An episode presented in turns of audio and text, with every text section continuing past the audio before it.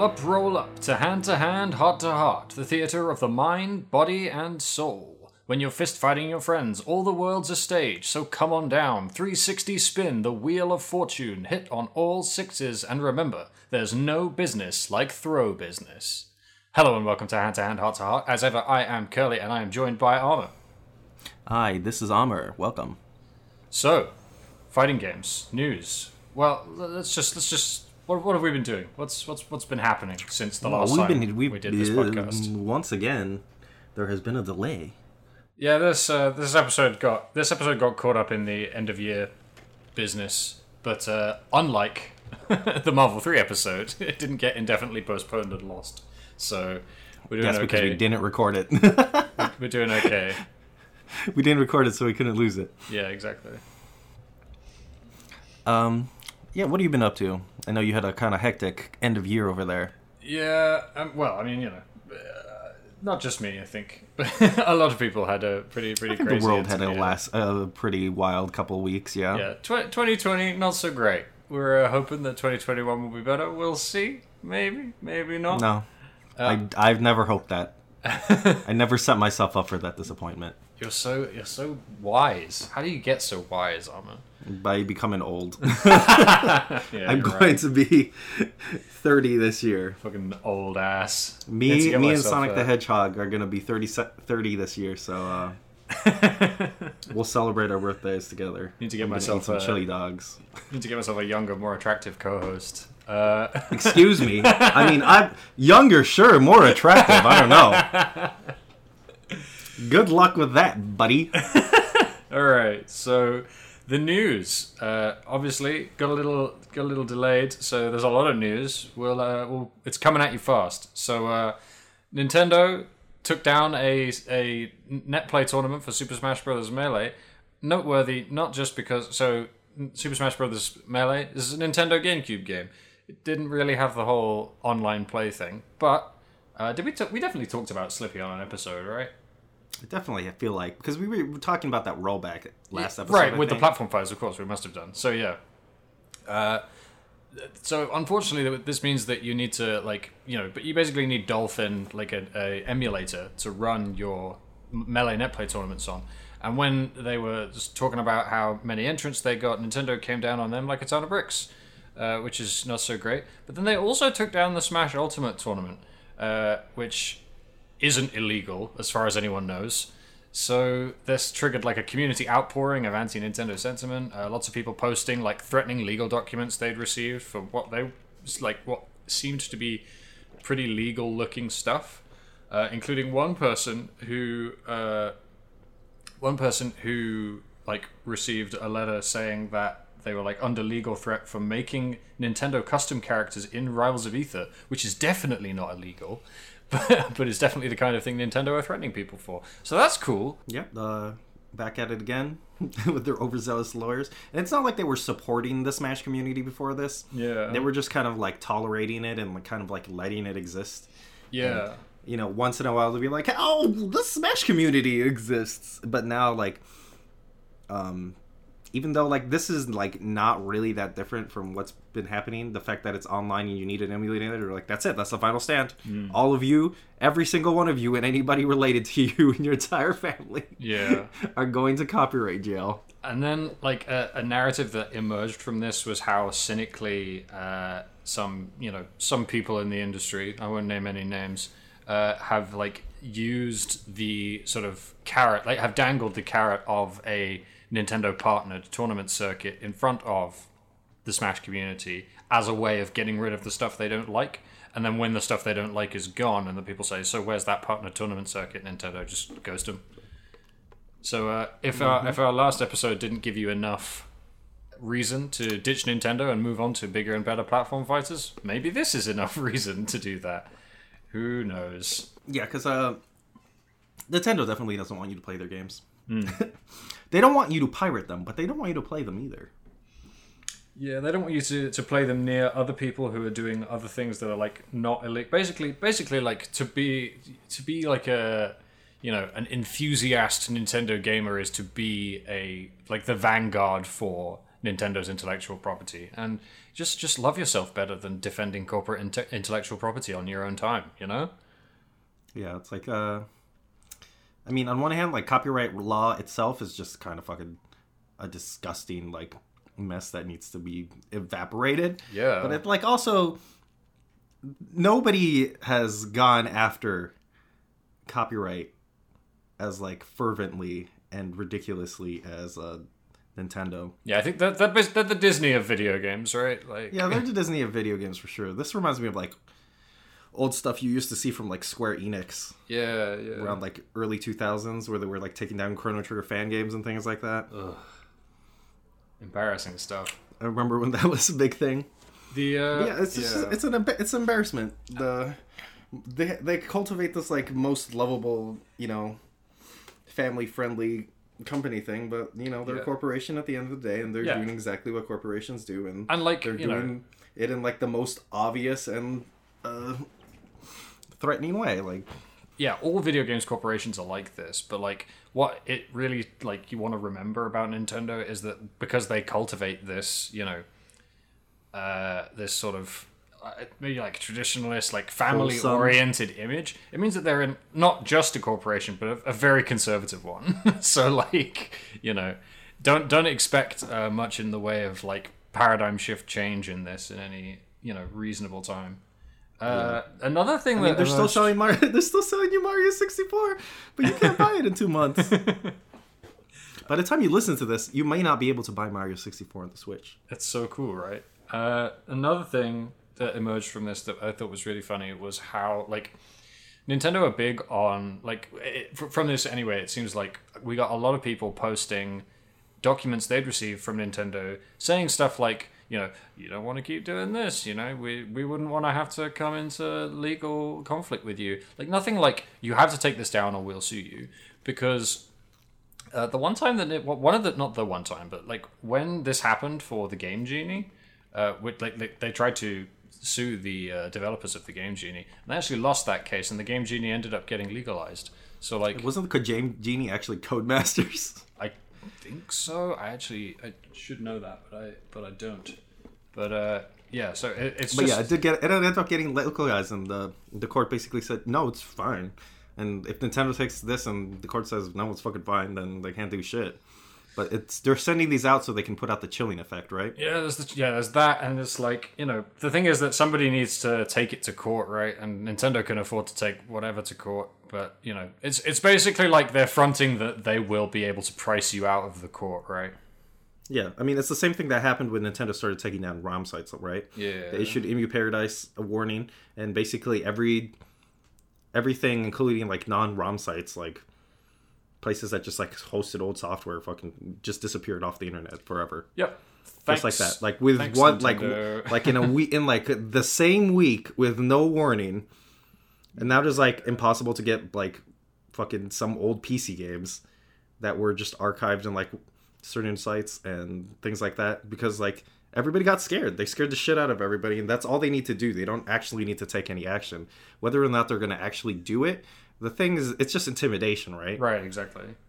and they and they know that that's enough. Like when a multi-million dollar corporation says we're gonna take you to court, like you said, fucking, I, I can't afford it. I don't have a hundred million dollars in my bank account. Right, that's it. Like, so what it is is that, that, that they like they don't explicitly say they're going to take you to court. They they make it clear that they intend to take you to court, but they don't explicitly say it. So what that means is that you have to bet with like losing your entire livelihood that you'll win this this uh, this lawsuit. That their lawyers, if they can't win, will drag out for as long as possible to try and price you out. Right. So cool industry. Anyway, in slightly better news for netplay tournaments of crunchy old games, uh, Twitch Rivals did a Marvel 3 bracket. Uh, Marvel vs. Capcom 3 being a game from 2011. Excuse me, Ultimate Marvel vs. Capcom Three. Well, I mean, same fucking year, so. But uh, God, I was so mad when that. Nine months later, I was like, bro, I just, I did. so yeah, uh, Ultimate Marvel vs. Capcom 3 bracket. Now, game from 2011, not famously not that great net play. However, It has net play. It's so fucking bad. It's pretty bad. It was so bad that we gave up trying to do it for our episode and ended up using a parsec solution not unlike this one. So Yep.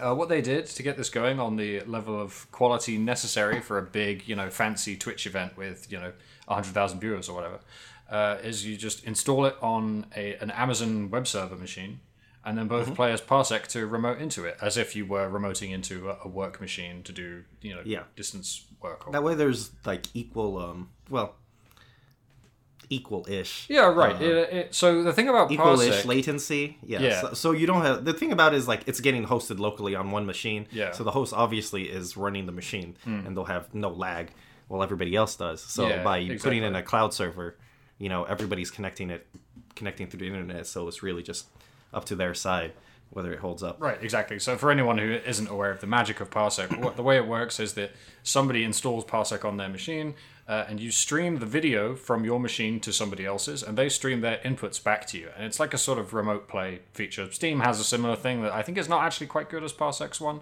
but anyway, we've used it to play it most net play a bunch of old games. PlayStation also has it.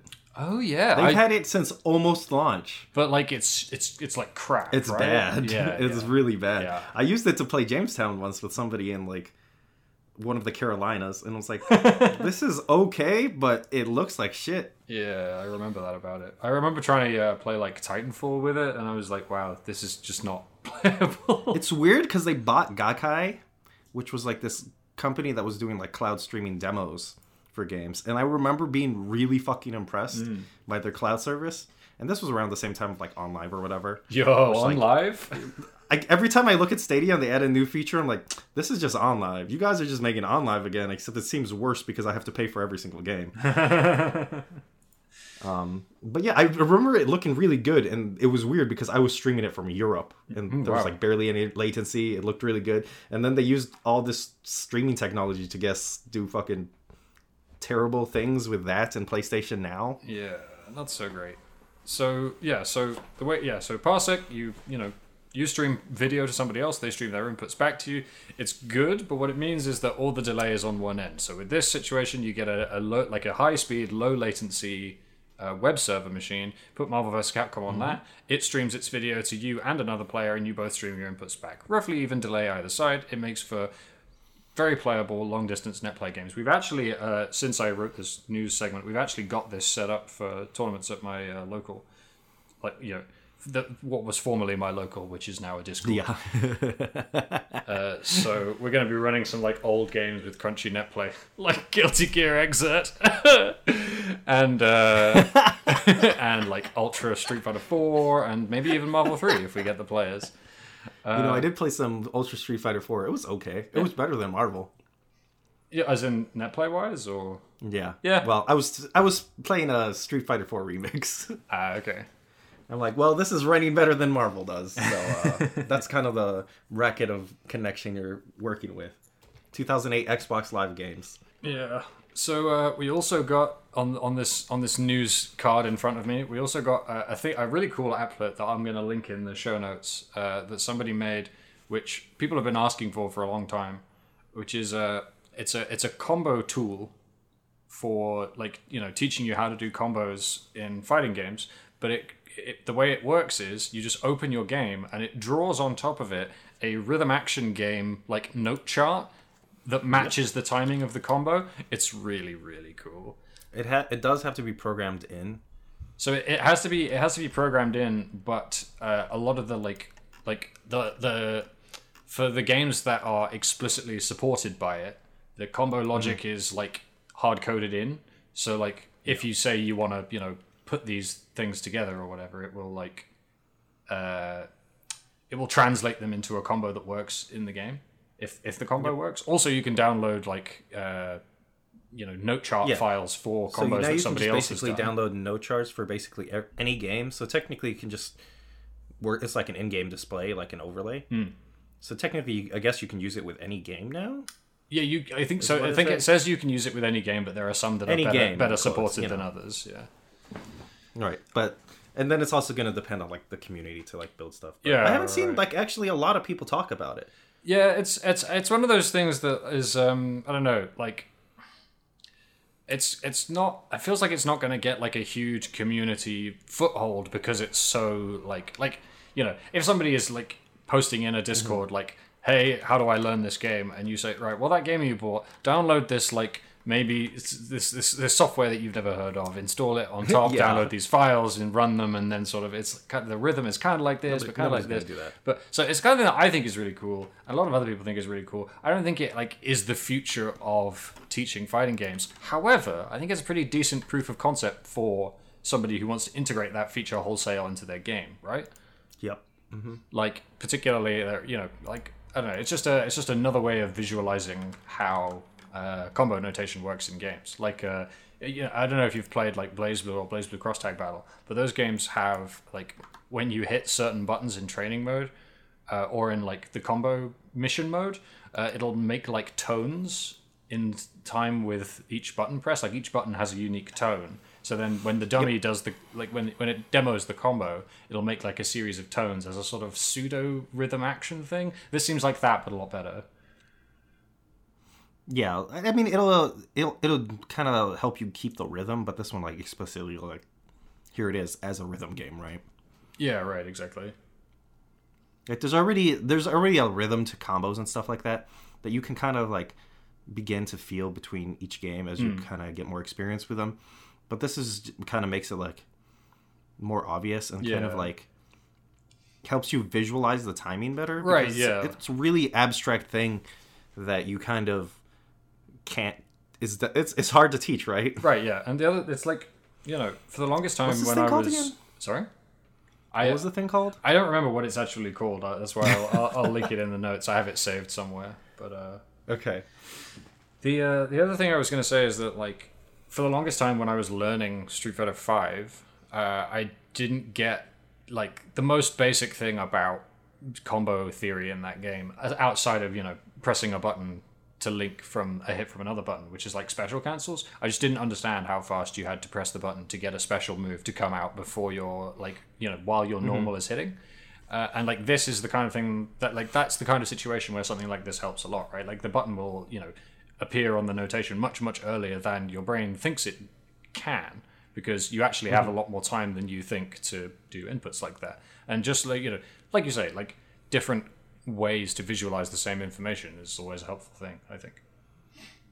Yeah, like you can see it coming up, and it's like, okay, now I can do it. Yeah. Right. Exactly. Where, when, whenever you're trying to like do a hard link in Street Fighter, you're like, uh, here, uh, here, here, Yeah. here, and then you get in. Okay, okay, what did I do though? Yeah, right, exactly.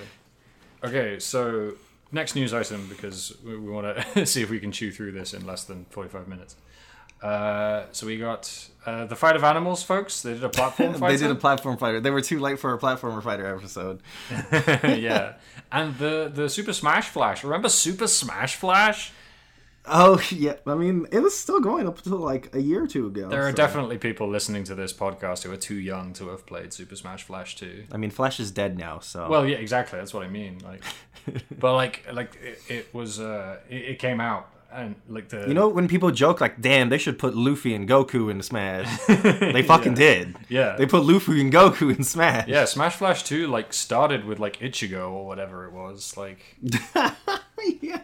yeah. They had all those fucking uh, Jump Ultimate All Stars sprites and like you know all the Sonic Advance sprites in there Yeah, ready to fucking go. So those folks, uh, they made a sort of separate release platform fighter with the usual like indie game thing of cameos from every other indie game in that same kind of area, but with an emphasis on like modularization, like the character, like They're making Mugen for platform fighters. basically, yeah, they're sort of making Like we a, joke that Rivals of Aether kind of be, was that, but like this is from the start. They're Yeah. like being like, this is gonna be integral. Like we're gonna do this. You can make fucking whatever character you want. Yeah, exactly. Do, do you know what this game is called? I actually can't. I was meant to write it down. Uh, I forgot. Super Smash Flash. It's a Kickstarter specifically.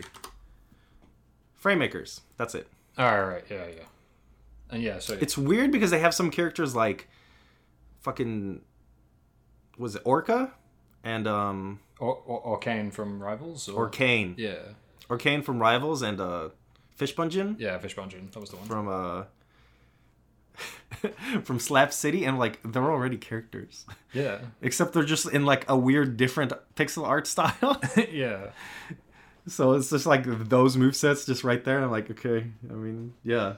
Yeah, because it's weird because like usually when it's a crossover like fighter like they're taking from other games and they're like adapting the move set, but it's weird to just be like yeah we just took it from another platform fighter they have Yeah. the same moveset Yeah. and you're like okay So, like, if you are the people, I know you exist, who have like who are playing and enjoying Rivals of Aether, but exclusively for the weird workshop stuff. Maybe this game is your kind of thing. You know, you want to like edit some movesets yourself. You know, maybe you want to look into. This. Or this. if you're uh, some weird person that was like i wish there were cross-ups and air dashes in smash um, they did it you can only block in one direction you can get crossed up and apparently you can fucking air dash i don't know how that works but we're gonna find out Damn, maybe I should get into this game. Uh, all right, next bit of news: Dragon Ball FighterZ added two new DLC characters, and they're Hell yeah. Super, Super Baby, Baby 2, 2 and, and fucking Super Saiyan another 4 Goku. I don't care. I fucking don't give a fucking shit. great. There was already a Goku in this one. A Gogeta, you mean? Or, or in the season pass? There were yeah, there was Yeah, already a. Goku in this season. Why did they add another Goku?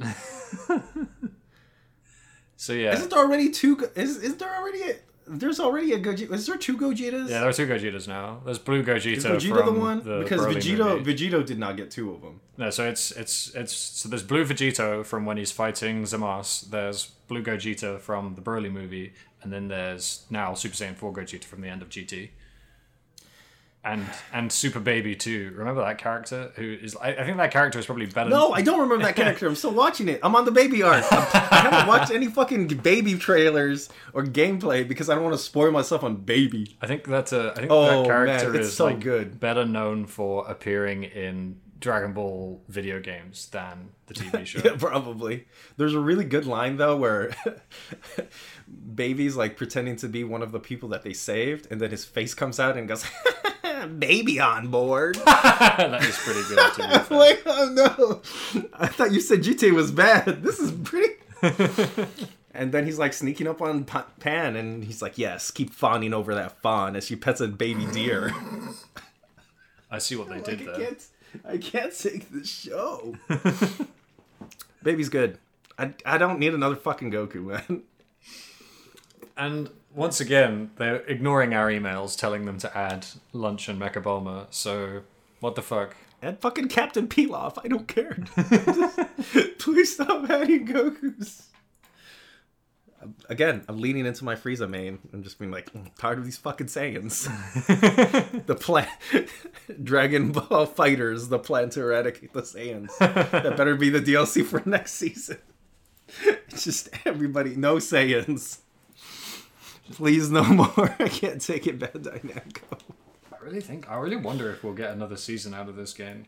I you know I think that's the thing is that we don't actually know if this was like season two or whatever I'd be like oh, whatever we'll probably get more but like it's like season four and like the lifespan of this game is coming up and like I can't see them doing another year of DLC Yeah, it's it's interesting. and this right? like because even like, if they do like it doesn't give me faith that they'll have an interesting pick this this game has also like sold absolute gangbusters, and I've I've met like a lot of people who think they're gonna make a second one, and like would people buy a second one of these?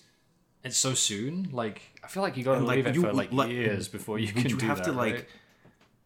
you would have to like have to, all these characters in from the go Yeah, and then what? Like, what are you gonna sell? and then add more characters, right? Like you can't like sell all these characters for DLC, which is like you're spending over a hundred dollars at this point to buy all the characters, and then like you can't, and then sell a sequel with what less character? You can't do that.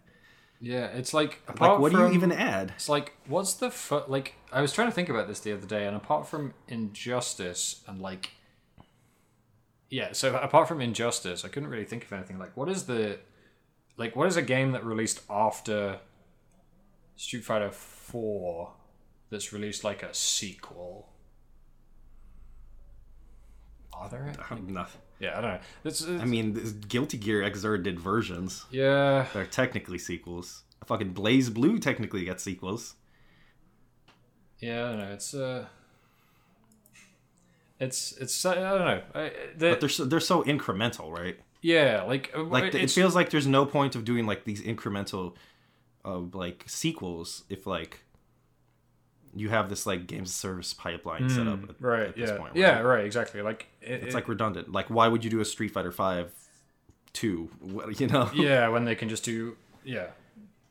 It's it's interesting. I don't know. I, I I'm I, I go back and forth on what I think the future of Dragon Ball FighterZ is because it doesn't feel like it has another season in it, but it doesn't feel like people will pay for another game so soon. But also, there's so much money there they don't just want to leave on the table, right? I don't know. Interesting. Right. Much to much to consider. Uh, speaking of games by Arc System Works, uh, Guilty Gear Strive. Uh, they did a they did a trailer for Anji Anji Mito, the, the the guy with the fans from Guilty Gear XX. He's he's pretty cool. He looks he looks the same. I don't know anything about this man. He he's you know he's blue. He's he's got fans. Uh, He's the man with the circle glasses. he's he's like everyone hates him because uh like his attacks have a bunch of guard points on them so points where like you know points in the animation where they like block attacks Oh, and sick. people hate that shit uh and you know it's guilty gear everyone hates every character in that game I don't know. The man just has a face that says like a very nice guy who's going to betray you in a season. yeah for sure for sure he's got he's got eyes and vibes Yeah, he's absolutely one of those guys. uh, Um, i thought they were going to preview the next character but they didn't so the you know when is this out? March, April? uh end of i want to say april yeah i think it's end of april I can see them doing like one more trailer, and then kind of cutting it right. Uh, yeah, yeah, yeah. So there's one more character to come. Uh, I thought I thought that we would get. Oh yeah, and people because like they've said it's going to be in February, so a lot of people think it's going to be Valentine's Day and be Elphelt Valentine. Uh, I hope Yeah. I hope not personally because I would quite like to get through at least 1.0 without having to like think about switching back to my old character. But we'll see. Yeah, We do love Elphelt though, so I wouldn't be too unhappy to see it. I do like Elphelt, but I'm okay if I just play a completely different character this time. Yeah, I'm I'm I'm gonna play. I'm gonna start Ramlethal for sure, but uh, we'll see. Well, you'll you'll get my thoughts on that game when it comes out. We won't do like a full episode on it, but uh, you'll get my thoughts on it when as as and when I have them. Yeah, Um, I don't know if I'm going to play this game. yeah, that's quite reasonable, I think. But fighting games be fucking expensive. Like this game's like, this new fighting game. It's gonna be sixty dollars. By the way, uh, uh, there's gonna be a fucking forty dollar season pass on day one. It's like great. Well, my roommate's like a huge Xrd person, So they're not gonna buy it either. And my no, because he also plays uh plus he just likes Guilty Gear. yeah, me too. Um, and then my other roommate is a a, t- a local TO, so I don't think I even need to buy it. I'm just gonna show up to their rooms and be like, Yeah. "Yo, you will fucking play Strive." That sounds pretty good. I know you're gonna buy it. So, uh, speaking of other projects Arc System Works have in the oven, uh, a dungeon fighter duel. So this is apparently like an like similar to Granblue Fantasy Versus. This is apparently a fighting game adaptation of like one of those the most popular game you've never heard of things. Yeah, it's like a popular Korean Yeah. MMO. Uh, it's like a beat 'em up. Yeah, yeah, like uh, like the KOF like gacha, beat 'em up. right? I think it's. I think it's by Nexon. Or was it published by them? Dungeon Fighter Online. Because I remember seeing it back in the day when I played like Maple Story and like every fucking Korean um, uh, MMO back then. But it's just like it's like if you think about like an old 2D brawler. yeah, next next like, on subsidiary different skills and Neo. Neople. Yeah. It's like one of those. They, it's been around like literally over 10 years. Yeah, yeah, Maybe like 15, 20. yeah. wow, yeah, 2005. Damn. yeah. Imagine if they imagine if Arc System Works made a fucking Maple Story game. I'd play the shit out of that. I would fuck. I was thinking about that Maple Story 3DS port the other day. I looked it up. I'm like, shit, this combat looks decent. I would play this, but it was only like on 3DS for Korea. Uh, my other roommate who likes Guilty Gear also likes Dungeon Fighter, so I'm like, they got you covered, bruh. Arcsys out there just making games for you. Yeah, I've uh, I've been burned before. Like after like not really getting on that well with Grand. Blue Fantasy Versus, I'm sort of Oh, approaching man. this one with trepidation. I thought, yes, I thought that was was that last year that game came out. yeah, yeah. It feel like like came out like February, right? Yeah. I thought that was gonna be like my next new game. I was ready to be excited for it. Then I played. I was like, mm, okay. then I played some on your account, and I had to play online. I'm like, ah, no, okay. And then it never went on sale, and I'm like, I'm not even gonna give it a chance. Yeah, yeah. That that game, like, so for a long time, like I don't love that game. I don't. I don't dislike that game. So, let, us just be perfect. I don't think it's a bad game. it's like just poorly timed and like they fucking fucked up every decision right after it yeah. released. And like yeah, yeah. So like this, the thing about this game is that I like playing it. I do not like playing it online. I will not do that. But uh, like I played it offline with friends, and it's fun. It's fun to like walk backwards and forwards and press sword buttons and you know combo into flashy supers and stuff like that. But now that they've released the second season, I've officially downgraded it from a hand to hand, heart to heart, like from from a from a like play this game if it looks cool to you to consider not playing this game because it's so fucking expensive. It is well over a hundred dollars to to get everything that is available for that game because it And just never goes like- on sale ever. Yeah, this isn't like DBZ where like the the amount you're paying for it is like, well, that's kind of fucking too much. But like you're getting a lot of characters. It's like the roster does not feel like very as varied or like you know. I mean, I, I also have this problem should- with Dragon Ball FighterZ. Let's let's be. Yeah, I mean, I'm not I'm not excusing Dragon Ball FighterZ. I'm saying it's just like Dragon Ball FighterZ except somehow worse. if we were in if we were like in year two of Dragon Ball FighterZ right now, I'd probably be saying the same thing. However, Dragon Ball Oh, yeah, Fighters no. goes like seventy five percent off these days. like so like sure, like, go for like it. three or four like season three or four i'm like fine like i don't like it but like at this point it's justified itself Granblue is like not justified like that's it's like yeah like you said you're paying like season you're paying like hundred dollars for like two seasons Yeah. and this this was like a problem before like the game like came out right like like immediately they had characters like um Yeah, yeah. It launched with like Lined up, very, very. It launched with very few characters, which I'm not against. Like we're about to talk about a game which has which has launched with very few characters and still does not have that many characters, but it feels deep and it feels like you know there's a lot for your brain to dig into. When when your game launches with like so few characters that the first season pass has Ken in it, you're like, mm, maybe this was a bit of a problem, you know? yeah like uh and that's that's the problem that Granblue Fantasy Versus had is that just I don't know it's it's and ken and, and the ken was cool. Yeah, you know i yeah, like yeah. vegeta but Djeeta's Djeeta's cool but like but it was just like you know, like it felt thin. Yeah. And it did not feel like the characters were adding like a substantial um like difference in playstyle or way to approach the game. Yeah right. And like it seems like they're starting to do that now yeah. with some of the late characters but at this point i'm like so divested. I'm like i can't yeah yeah exactly. And like it, the, the fucking the it, it sucks to have to like frame it this way but like the vibe that you give off during the first like you know wave of support for your game. If if the if people receive that and what they're getting from it is this feels like it should have been in the game at launch that's going to drive people away from your game. And it's going to lead to people like me telling people not to buy your game because i think it's just Yeah, too much it- money. if like you if you jump in on the base which is really expensive yeah. like it's like 40 50 dollars on sale. Yeah and it feels in, and like you said it feels incomplete without that Yeah. if you jump in and you feel incomplete and then the online shit you got nobody to play with because obviously you know unless you unless your roommate is a tournament organizer Yeah, right, exactly. Unfortunately, I'm tournament organizer, so I am Boo Boo the Fool. I've spent all this money, and I wish I hadn't. right but uh, yeah unless that's happening like who are you going to play this game with Yeah, that's so. The other thing is that um, recently there was a sale with like I don't know. I don't think it was explicitly a fighting game sale. It was more recently than the fighting game sale that they had in like November or whatever. Uh, Yeah. and you could buy every other major fighting game for substantially less than buying Granblue with all of its DLC. Like if you've if you've ever wanted to try Street Fighter, Dragon Ball, Tekken, and any Guilty Gear, any BlazBlue, like all of that, you could buy literally all of those games for the price of. i was picking up fighting Grand games for like less than five bucks yeah. like i picked up like three or four new fighting games just because i'm like games that i wasn't even sure i would be interested in because like like, I don't give a fuck. I'll buy Arcana Heart 3, I guess. Yeah. It's $3 or whatever.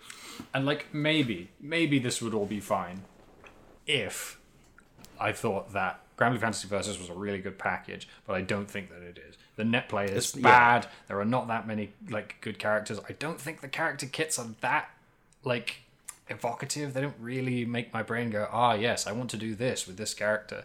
And it's just I don't know. It's just it's so much money for so little. I don't, and anyway, Blue Versus negativity hour over. Let's uh Yeah, I mean, it kind of occupies the same place as my in my brain as Samurai Shodown, which is yeah. I'm not gonna get into that, but uh, oh, the other Samurai Shodown games got net play.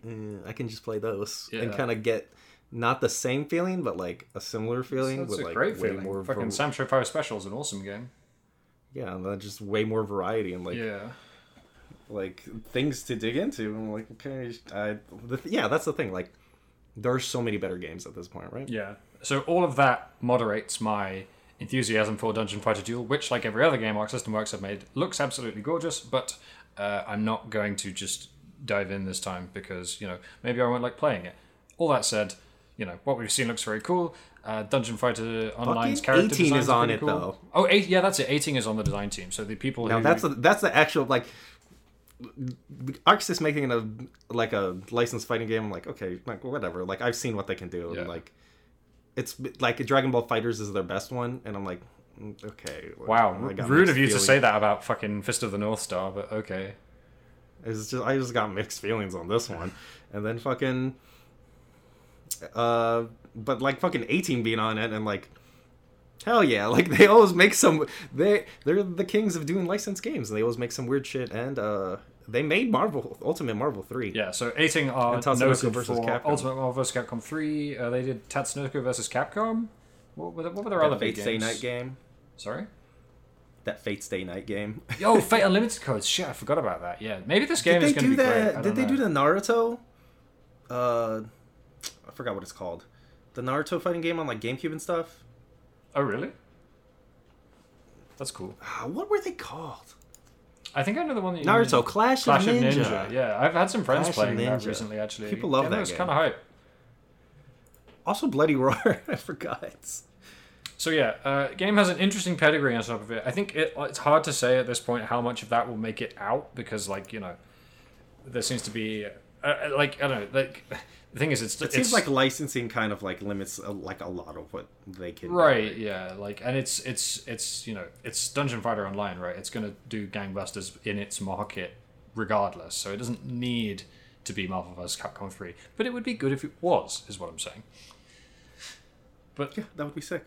So moving on from stupidly expensive fighting games to cheap as free fighting games, uh, Tough Love Arena released recently into beta, which is a browser-based that you can play on your phone, ultra streamlined fighting game that is completely free Play it on your phone.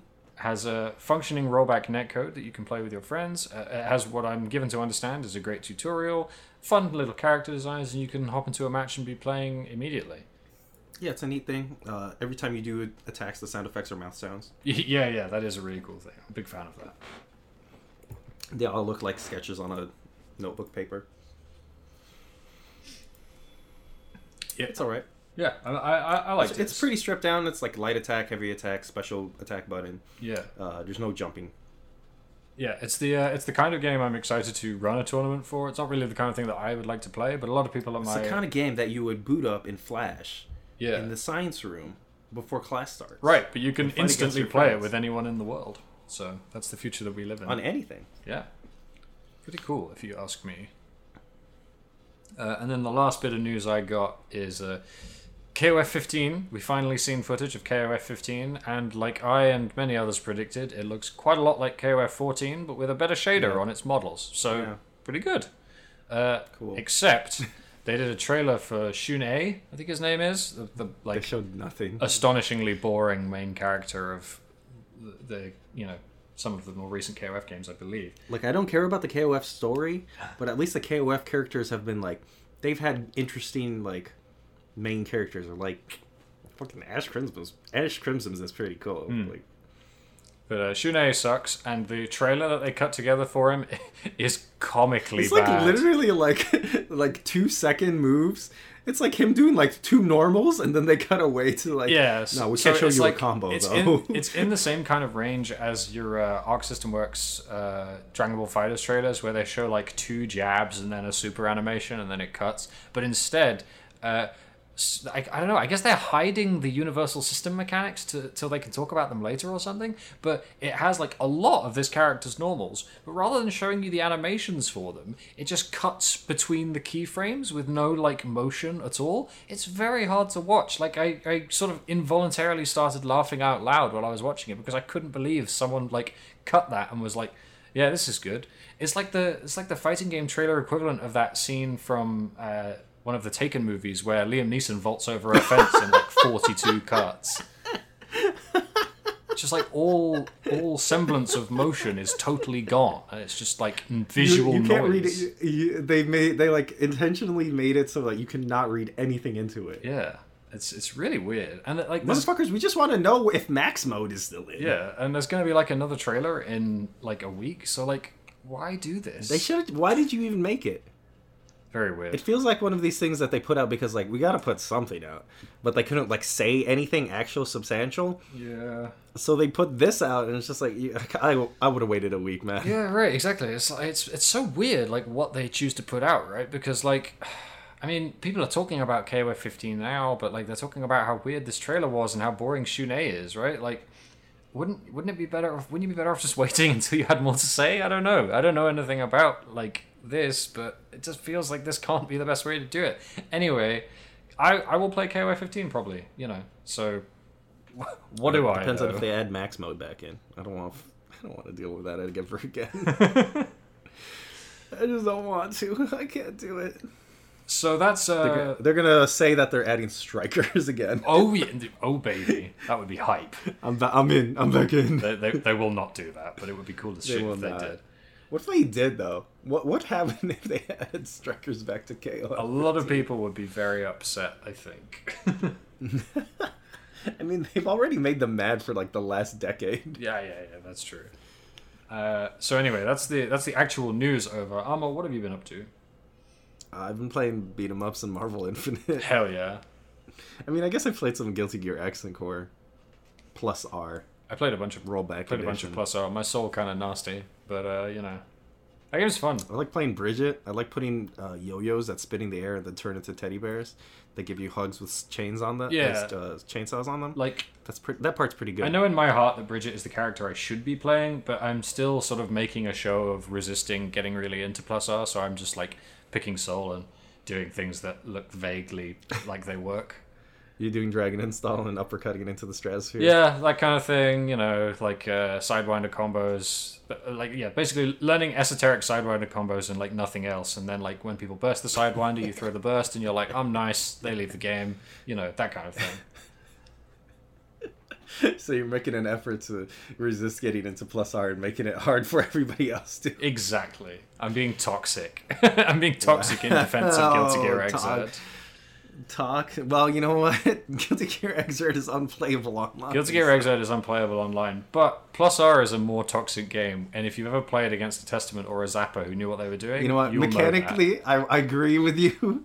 that game is toxic. that is the game that you want that you play to upset people. Yeah. So uh, Because even if they think they're good, there's something disgusting in it that they don't know about yet. Yep. I don't know, it's cool. I like Plus R. If uh, if you've not played it, it's like it's real cheap. You can get it for like two dollars or whatever. You should you should play it with your friends. It's got yeah. great net play. But yeah, I've been playing uh, just some fighting games, uh, and some fucking beat 'em ups. I'm like really into beat 'em ups right now, probably because like I don't have the concentration to play fighting games, but I Ah. just like want to do a combo on a thing. So to, to that end, I've been playing a random beat 'em up that I bought on the Steam sale that I I cannot even remember how I found this game. I'm playing Soda Girls, and it's just like you can tell that it's like made by like a really small team. I think it's like one person and just like Unity. It's like Unity Personal Edition. I'm like, okay, they made this with no money, and like the menus are jank and stuff. But like, it's like a really cool game where you just like craft combos. Like if you remember the system of making combos and like Remember Me, you're like sliding moves into each other. Oh right, yeah, yeah, yeah. except, except the set of like different properties it's just like little animations and you can kind of slot them in into like any way it's just like it's one button like you jump you have one button and you have like a special or evade move depending on what the character is and then like most of the thing is just like crafting a combo for situations to deal with like different enemies and you can like have three loadouts you switch between but it's like the characters are fun Hmm. um, there's like the regular ones that have like you know Street Fighter esque moves, and then like the second character you unlock has a fucking mech, Yeah, that that looks really cool. Like, and when she gets so she can like do a combo where she does like a strafing run on people, shoot them with her laser, and then have her jump out to extend the combo, and then swing the, and then the like mech swings around her like a yo-yo.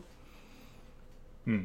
And then you you know you got people who like do sick parries and air dodges, and uh, one of them has like a little ball that looks like a minion Yeah.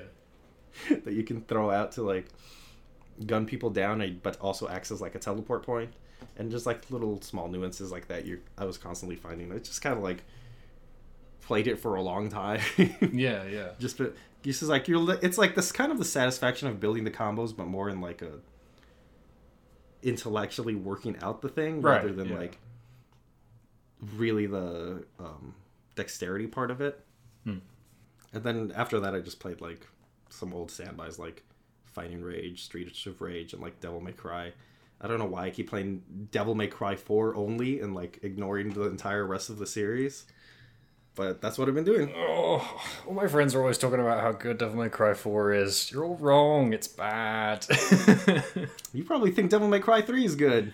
Devil May Cry 3 is okay. I mean, Devil May Cry, Devil May Cry 4 is not bad. The thing is that Devil May Cry 4 is a game of two, like, halves, right? I hate the other half. Yeah, I hate the one that's Dante. I really love the Nero half, don't get me wrong, but the fact that it's stuck onto the Dante half really bothers me.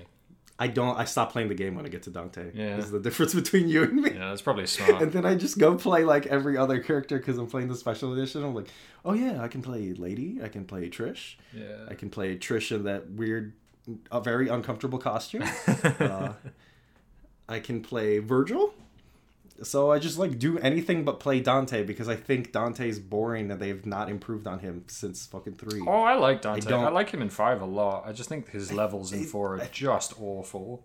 I in five, I just think like like he's better, but it's also like they're just stapling on more things to like Yeah. a framework that already feels like stapled on. Oh, I like it. I, I know. I like it in that game, which is like in in five in particular, where you have these like two, like you have Nero, which is like a refined and, in my opinion, like perfected version of the kit from Devil May Cry 4. It just feels awesome. And you have V, which is this like new sort of kind of experimental kind of thing, which like is very positioning dependent, and you have to like take into consideration totally different things. I think then contrasting that with Dante, which is just everything, and you just like you know you were just never ever out of options to cycle through. I, I just really like that. I really like the way that that game Yeah, positions I mean, you're like things. never ever out of options, but I really don't feel like you have all the options at the same time. Hmm. Like it feels so weird that you have to like switch stances to decide if you want to evade or if you want to block. Yeah, no, I get you. It's And I get like there's the other evade that you can use, but it's like it's like uh, it's like you just kind of weirdly locking yourself into like ways you're gonna be like limited. yeah, I get you. Uh, anyway, I mean, what what have you been playing in your free time? Uh, I mean, like I said, I played quite a bit of Plus R. Uh, my because my, my brother is a loser and doesn't like Xrd, so I had to play Plus R with him. Uh, it- it- Uh, and it made me like every time I play Plus R, I'm like, damn, this game is great. And then something happens, and I'm like, I remember why I don't like this game. And it's as soon as my opponent like as either I like play someone else or they change character, and all my combos stop working. I'm like, oh yeah, this sucks. Yeah. Oh, like oh, all the tiny little esoteric things about like why everybody's properties are like slightly different enough so that you can never stop learning the game. Yeah, and you know, I, I get it. Or, just, or like you can. It's not that you you want to stop learning the game. It's like you can just never get comfortable. You're like, my information doesn't even work 100 percent of the time. And, like, there's nothing consistent about it. It's something to like, and the game we're about to talk about has a bunch of that kind of stuff. But I think, but Plus R just has slightly too much of it for me. And you know, it's not, it's not Yeah, against. I mean, game. Plus R is like a very. Is, I really is like- the maximalist ass anime game, right? Yeah, yeah, and uh, you know, Xrd is too, I think. But uh, Plus R is like it's maximalist and it's very like uh, you know Mikado arcade culture, right? It's very it's a game Almost made to be played by people who are you know have one hand like uh, stirring a ramen cup while they're playing for ten years, like. Yeah. So, if that's the wow, we totally didn't make it out in forty-five minutes. Oh well. So, if that's the the, the news, and, never have have we ever? if that's the news and catch-up done, we should move on to our main game for the week, which is. Skullgirls.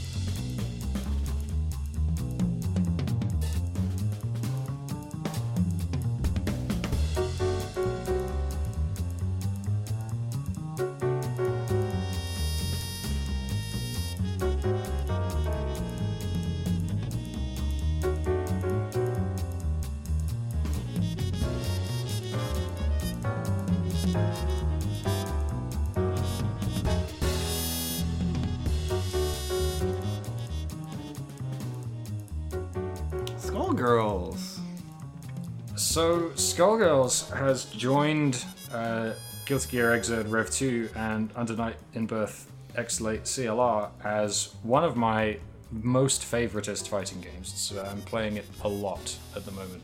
In, in part because the net play for those other two games I mentioned is total dog shit. I was gonna say you like picked two games that just are dead in the water because of the net play. Yeah, and you know, to be fair, when I picked them, I could leave the house, so it wasn't such a problem. I could go to my locals twice a week and play. But yeah, them. y- Not- even UNICLR when I fucking reviewed it when it launched, I was like, I can't find anybody to play with online.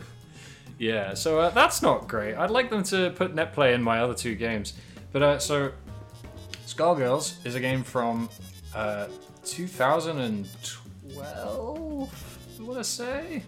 I can't. I can't even remember when this game came out because it feels like it kept coming out. Yeah, its its its release was a bit of a saga. They're like uh, yeah. their Like so publisher much. got sued by the Def Jam people.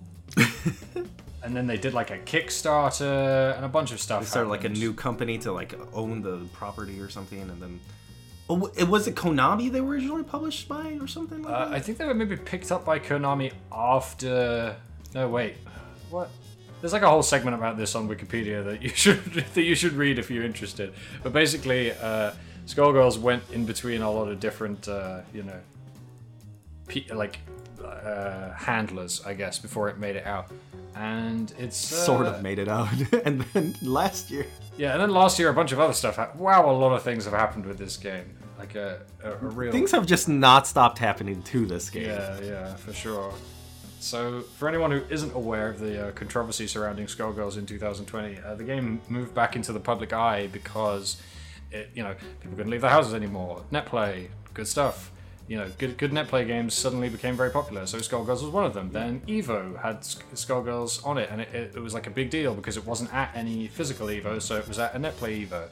Uh, and then that got a lot of extra public eye on the guy who owned Skullgirls, or who owned Lab Zero. He didn't actually own Skullgirls. Yeah, I don't think he owns actual property. Yeah, he, he, he owned he owned Lab Zero, the the studio, uh, and then they all quit because he was such a terrible, terrible man. Yeah, basically a lot of accusations of like sexual harassment yeah, and sexual harassment, racism in the workplace, abuse. you know, all that kind of just business. like all kinds of shit.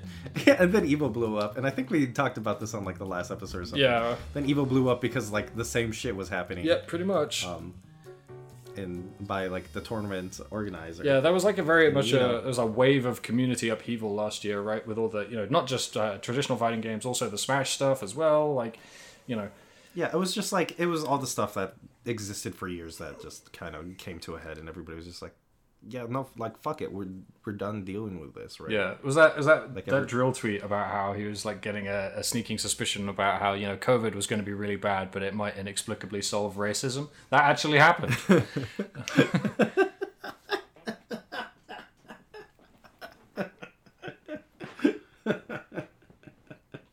so yeah, uh, For fighting games, anyway. Skullgirls has been around for the better part of ten years now.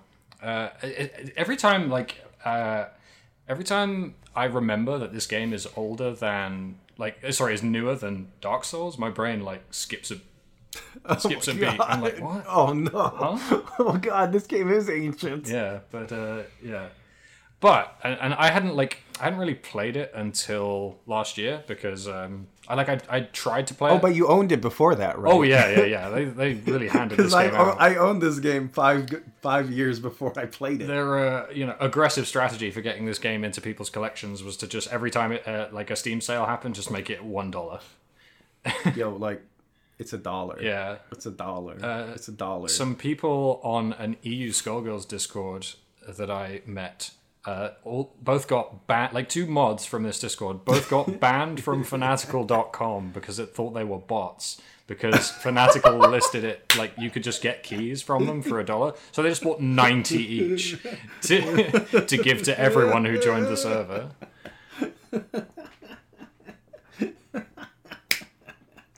Which is pretty good. That is pretty good. So yeah, uh, like uh, as we were talking about with Killer Instinct and Game Pass, there is a decent chance you own this game already, um, and like so I hadn't played it for a, like I I tried to get into it a couple of times because I I'd always been sort of like even before I got really into them with Street Fighter Five, I'd always been like fighting game adjacent interest. Uh, this game is like really like heavily uh, referential to Marvel vs. Capcom 2 and uh, Vampire Savior, which is the first fighting game I ever played, and like as a, an as an aesthetic that's always really captivated me, and so that like made me interested in Skullgirls. But it's like this tag team game that was always something that you know was like noise in my brain that worried me, and like I hadn't played much. I, I'd only really played like Street Fighter, so like the way that you string together combos in these games like kind of confused me. So I'd always bounced off Skullgirls before. So it was only after playing a thousand hours of like anime fighting games that I felt that I could really like approach this kind of game because I had like I, I don't know my brain was hung up on the Street Fighter perspective. But uh, wow, I I love this game. I think this game is fantastic, and I think Armor's probably gonna disagree with me, but I like you know, but I think that uh, I, I Curly, the difference between you and me is that I've played 30 hours of this game and you've played like 3,000. I, I have not played that many hours of this game. I've played a lot of hours of like similar games, but actually I've probably only played about hundred hours of this game, which is not that many. but uh, Are you sure? for, well, anyway, um, what we like, the way that we try and structure this, I guess, is that we start by saying, you know, like what is the like energy, what is the aesthetic of this game? So it's like it's like it's like if Marvel vs. Capcom 2 was like really horny, like horny, horny. Like, like more than it already is. yeah, like Like there there are characters in Marvel 2 that retain their horny from the original incarnations. And you're like, well, okay then. And then like but that's like the whole cast. It's like when it released it was all girls. That's why it's called Skullgirls, right? Yeah, only only in DLC did they release boys for this game, and I think it was a mistake. No, I don't think it was a mistake. Big Band is like super super cool. There's only two boys, right? yeah, it's Beowulf and Big Band, I believe, is the only two. Uh, but uh, but no, I like so. Uh, it's it's If you ever played a game where it's just like wow, there's a lot of jiggle. yeah Everything jiggles on every frame. Like that, it's the vibe. That's the vibe. Yeah. So but like it's it's But at the same time, it's it's like paired with like really solid, incredible, good feeling animation, right? Yeah, so I like j- j- it's it's something that has always come up, and it's always like I don't know. I guess I would say it's bothered me is that like people uh people are always like you know Skullgirls. The next thing that comes to their head is like, oh wow, that game that's the game with the really horny art, and like people are really people are really into moralizing about that in a way that doesn't really To be clear, it doesn't it doesn't affect me at all. yeah. It's just like And I don't mean that like, oh, you shouldn't care about this. I'm like, if you care about it, and you can't play this game because of it. right, yeah, like that, that's That's the, yeah. totally fine. But like, fighting games are like so full of crimes at this point that like yeah. this is tasteful. Yeah. So th- don't get me wrong. I'm not saying that it's uh, it's it's wrong to feel like you know to to be put off by the art in this game, but I also think it's like I don't know. There's definitely a mode of like aesthetic This- criticism this- of games that is like, well, this game is horny and that is wrong, and like Yeah, like a very puritanical way. I think like the best way I can describe it is Skullgirls feels like a burlesque show. right, exactly, and that feeds into the And, like- it feels it feeds into the aesthetic that the game is building with the like you know Yeah. the real show busy stuff. Like everything is described after like all the all the things in the game that had names in Marvel vs. Capcom 2, like tags and snapbacks and supers, Yeah, all have like- like, showstopper finisher names and you know that kind of thing. It's very like cheesy pin up, you know, Yeah, right. kind of teasing, and as uh, where like other games just feel like a perv in the camera, a perv with like a camera is like creeping on some schoolgirls, and you're just like, I don't, I want to play this game, but I don't want to. Like this game makes me feel wretched. like there's so many games that I play and I walk away and I'm like, this game seems good, but I don't want to ever recommend it to anybody because they'll get the wrong idea. I, I will. Ne- that's like never been a thing for me in Skullgirls. Yeah. and I think it helps that like one of the um, main animators on it is a woman, right? Yeah, right. Yeah. So the, the animation director for this game is uh, Mariel Cartwright, who uh, like does like that's at Kinoko on Twitter. So you like have probably seen her art before. It gets retweeted around a lot. Uh, I think she does like she does like designs for Mega sixty four merch still. I think. What? You, you telling me that Mega 64 is still around is like. I can't believe Mega 64 outlasted Flash. that seems like the same era of thing. Like those things are like they're not directly related, but like the vibe of both of those things is the same.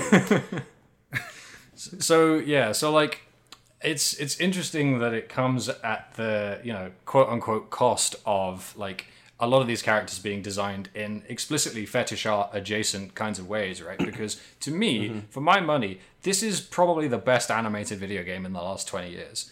This game looks absolutely like if it doesn't put you off to look at, this game looks absolutely gorgeous. Like there's so much snap, there's so much personality, there's so much just like energy in every frame of animation in this game, and you get to look at it all the time on screen in this game. it's yeah, it's like a fantastic looking game. Like if you're there's a lot of things to appreciate just as like a purely aesthetic and like an, animation wise. Um, like the way they just like use smears and hits to convey weight and like the different like gags they sneak into frames like peacock alone has like like a hundred gags or something and just like different frames that are oh, there's like tons of like tiny little references to like other things and stuff right yeah, right. Every frame is like a chance to like not only is it functional and it has like use for communicating the game state, it's also uh, like an opportunity to tell a story or a joke or you know, it's it's, it's like very expressive right it's Yeah. very expressive animation in the way absolutely. traditional 2D animation is, um, in ways that like lo- a lot of older games can't couldn't be, Hmm. just because like of memory constraints and stuff. Like, Yeah. even if you look at like the flashy animations of like Street Fighter Three or something, right? They're also they're stylish and expressive, but they're not in the same way because like they also have to be like really approached at like a functional level at a lot of times. And you get less of the flourishes. Yeah, it's It's, uh, it's kind of, but it is kind of like the same. Like, it. Uh, you brought up vampire, and it's it is kind of like that same like, you know, space of like vampire or um, uh, what is my thing? Pocket fighter, right. Yeah. where they they like do lots of very expressive things with uh, Mm-hmm. Like 2D animation and things like that, and like Yeah. working all these gags and stuff. Um, but they have a lot more space to do. Right. It's that same ideology that you got with like we've only got this many pixels to make each character sprite and like, you know, each key for each move. So how can we cram as much personality into this as possible? And it's the same thing brought forward to we have these super high res sprites, but we're still going to cram as much personality into the equivalent space as we can, you know? Yeah, you're like doing you're doing the same thing with like a bigger canvas. Right, yeah, exactly. And it's like, and it looks totally, it's a totally unique looking game, I think. Like, uh, you know, even old gorgeous sprite games don't look like this game does. Yeah, like yeah, because it was like they took the t- technology that was available at the time. and They just like, well, we're gonna do 2D animation with this Yeah. when like everybody else was like,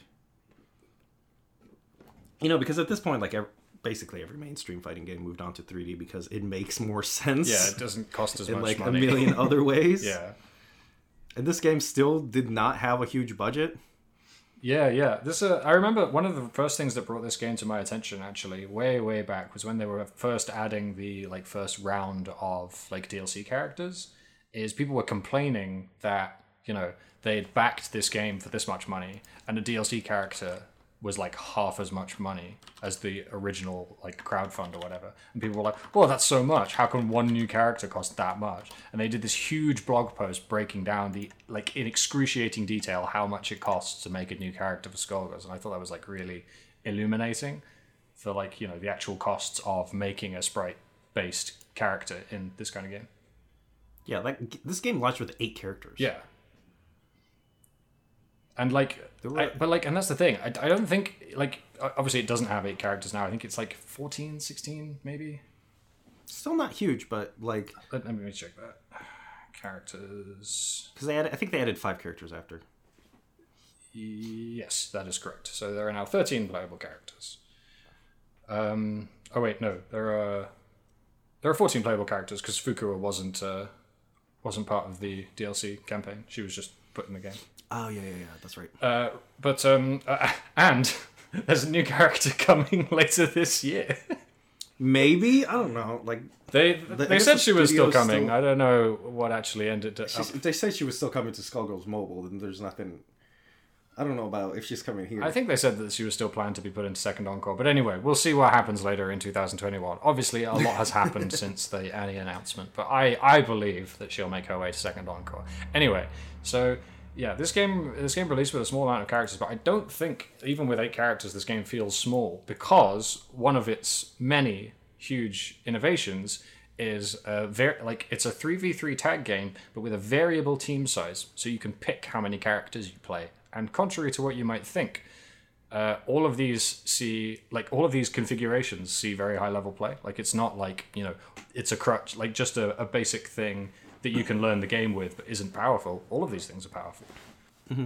Which i think is really cool.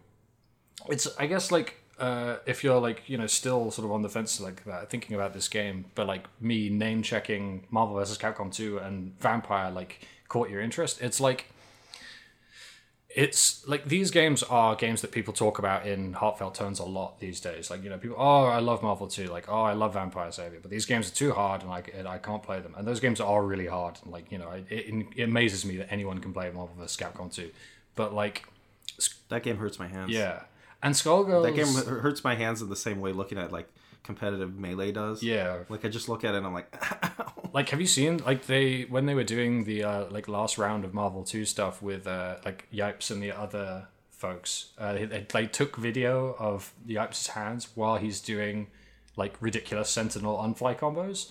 And not only not only is this, this the combo ridiculously hard but he's using this like ancient uh Mas stick that like this just these horrible horrible layouts. Like the buttons are all really far apart. And because the buttons are all so far apart all of the force to hit the buttons is coming from like his forearm. Like it's unbelievable. Yeah, it, you, yeah, you're using like your entire arm to play those games. yeah. Ridic- ridiculous. So Skullgirls like like it it loves those games as much as everybody who talks about them, but unlike some of the other games you might have played more recently, it brings forward more of their design sensibility, Quality like some stuff life. that other people had left behind in a way that I think is really cool. Like Dragon Ball FighterZ, uh, it's like it's removed a lot of stuff from, or you know, it's decided like uh, streamlined a lot of stuff. is probably the word Yeah, they Dragon use. Ball Fighters is a, like a lot closer to Marvel Three than right? is Marvel 2, exactly. right? Like it's it's like it taken, did all the similar things to like simplify it and to and like to even more of a degree where like everybody nobody has like any of like the ridiculous tech that you learn in Marvel 3 for each character. Hmm. Like they made it like really streamlined where like uh, nobody feels like a complete character, right? right. Yeah. And they're in, they're intended and designed that way because the character is actually your team Yeah. is the thing that it tries to impress upon you. Where Skullgirls is definitely from like old school Marvel 2 and to a lesser extent Marvel, 3 where it's just like no, you're gonna learn a, when you pick up a character, you're gonna learn them. Yeah. You're gonna learn them in the same way you like hit the training mode to do every single fucking thing for uh, a character in like a one v one game, right? Yeah. Like sing- But single. you're playing with three of them. Yeah, like single characters in this game have more specials than entire teams in Dragon Ball FighterZ. And depending on who you are, that sounds great or that sounds bad. If you think that sounds great, you might really like Skullgirls. Because, like, I don't know, Skullgirls is one of the only games I've ever played where. So, not only is it a tag game, uh, but it also has like six buttons per character. Oh yeah, the six buttons thing. It has like a full Street Fighter layout. Yeah. So like, m- like, breaks even my Marvel, brain. even Marvel Two only had four attack buttons per character and two assist Yeah, but buttons. but Marvel 2 also had like medium attacks that were Yeah. like weird, like fit into weird inputs. It's really funny that like killed a bunch of characters. Like uh, Jin Saotome, uh, not being able to press his medium buttons just completely kills him as a character in that game, and they just did it anyway because fuck it. Uh, but yeah, Uh, They they fucking did so much with that game. yeah. Truly is the melee of of traditional fighting. Yeah. So Squiggly, uh, sorry, Squiggly Skullgirls has like multiple characters. Squiggly is one such character, uh, where like you, you have a motion and a button, and each strength of the button is a completely different special. Not just like a you know the the fireball goes further, but it's like if you do this, it's like a a, a whip that like snares your opponent. If you do this, it's like a multi. If you do this, it hits along the ground, and, and like there's so many examples of that in this game. This game is Yeah, there's like a like Robo Fortune. You can like shoot out her heads. Ah, Robo Fortune's so cool. and then you can do like different moves where like one will set a mine, one will send him as a missile, and then one of them will do Doctor Doom's fucking hidden missiles. Yep, It's awesome.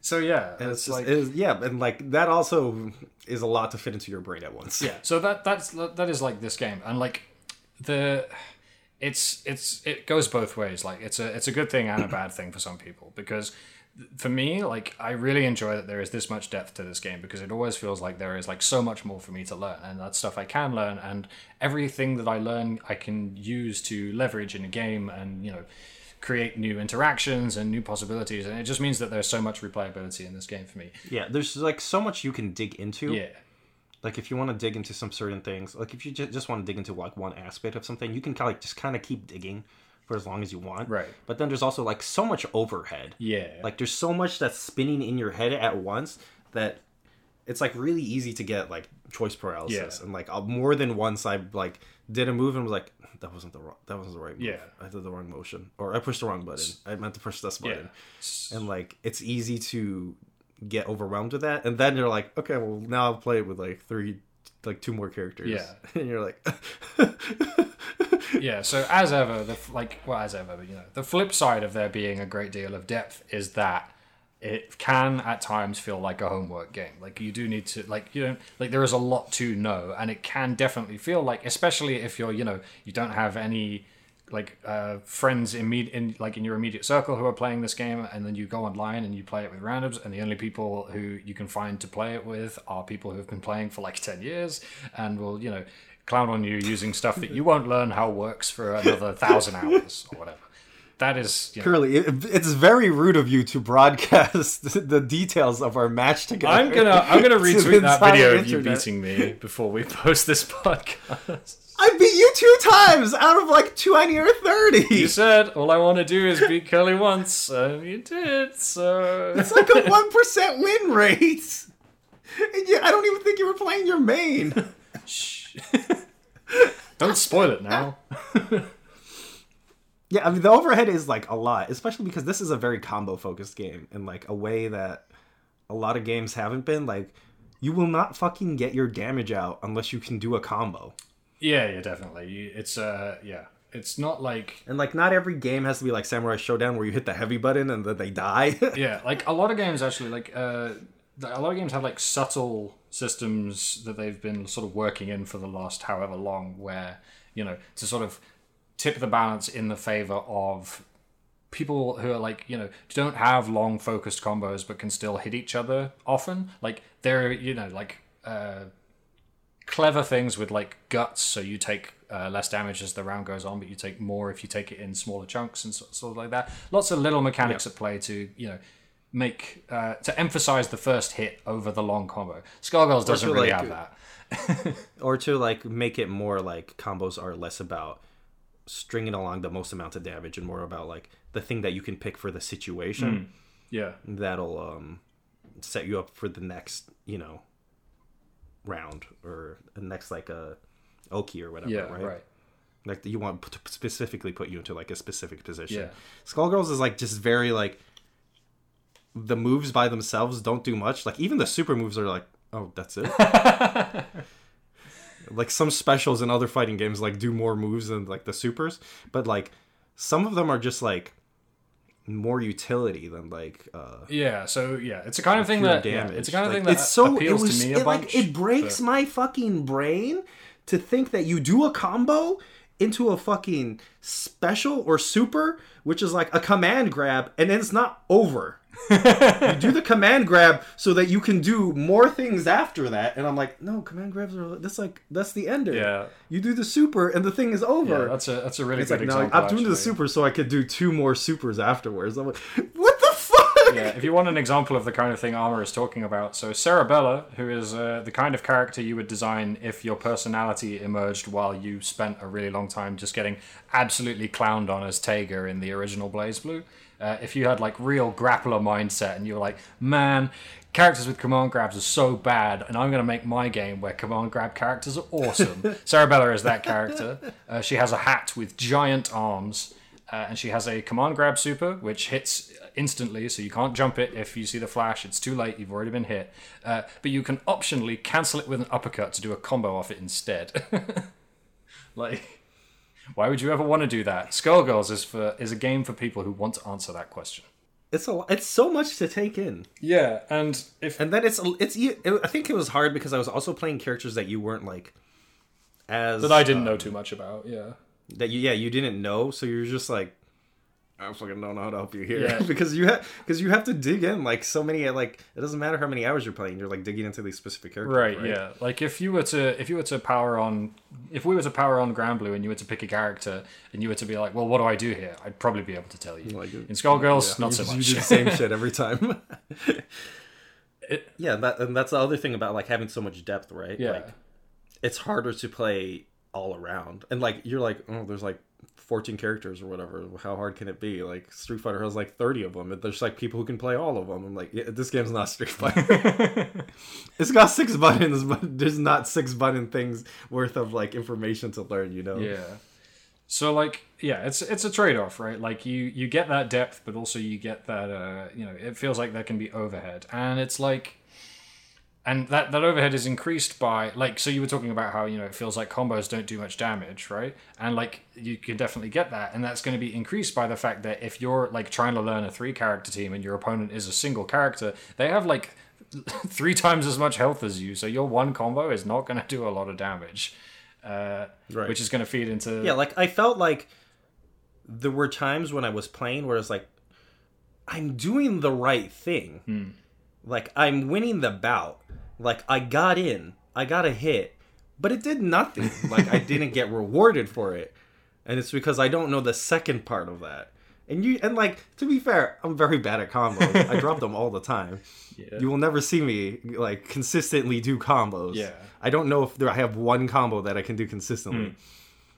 But it's exasperated that like Skullgirls has like longer combos and there's like a lot of things. It's like it being a six button game too. Like just even more stuff to kind of like keep in your head as you mm. try to do it. yeah But like yeah, if you don't, I like I would win consistently like the bouts and then like drop the damage and like you like because I don't know what to. You can't figure out the combo in the middle of it, right? Right. Yeah. Yeah. There's definitely there's definitely that about it. It's not like because in like you know street in, in a lot of Street Fighter games you can get a decent way by just you know as ever like pressing buttons and then when your button hits canceling it into a special or a super if you have it. That will get you a decent way.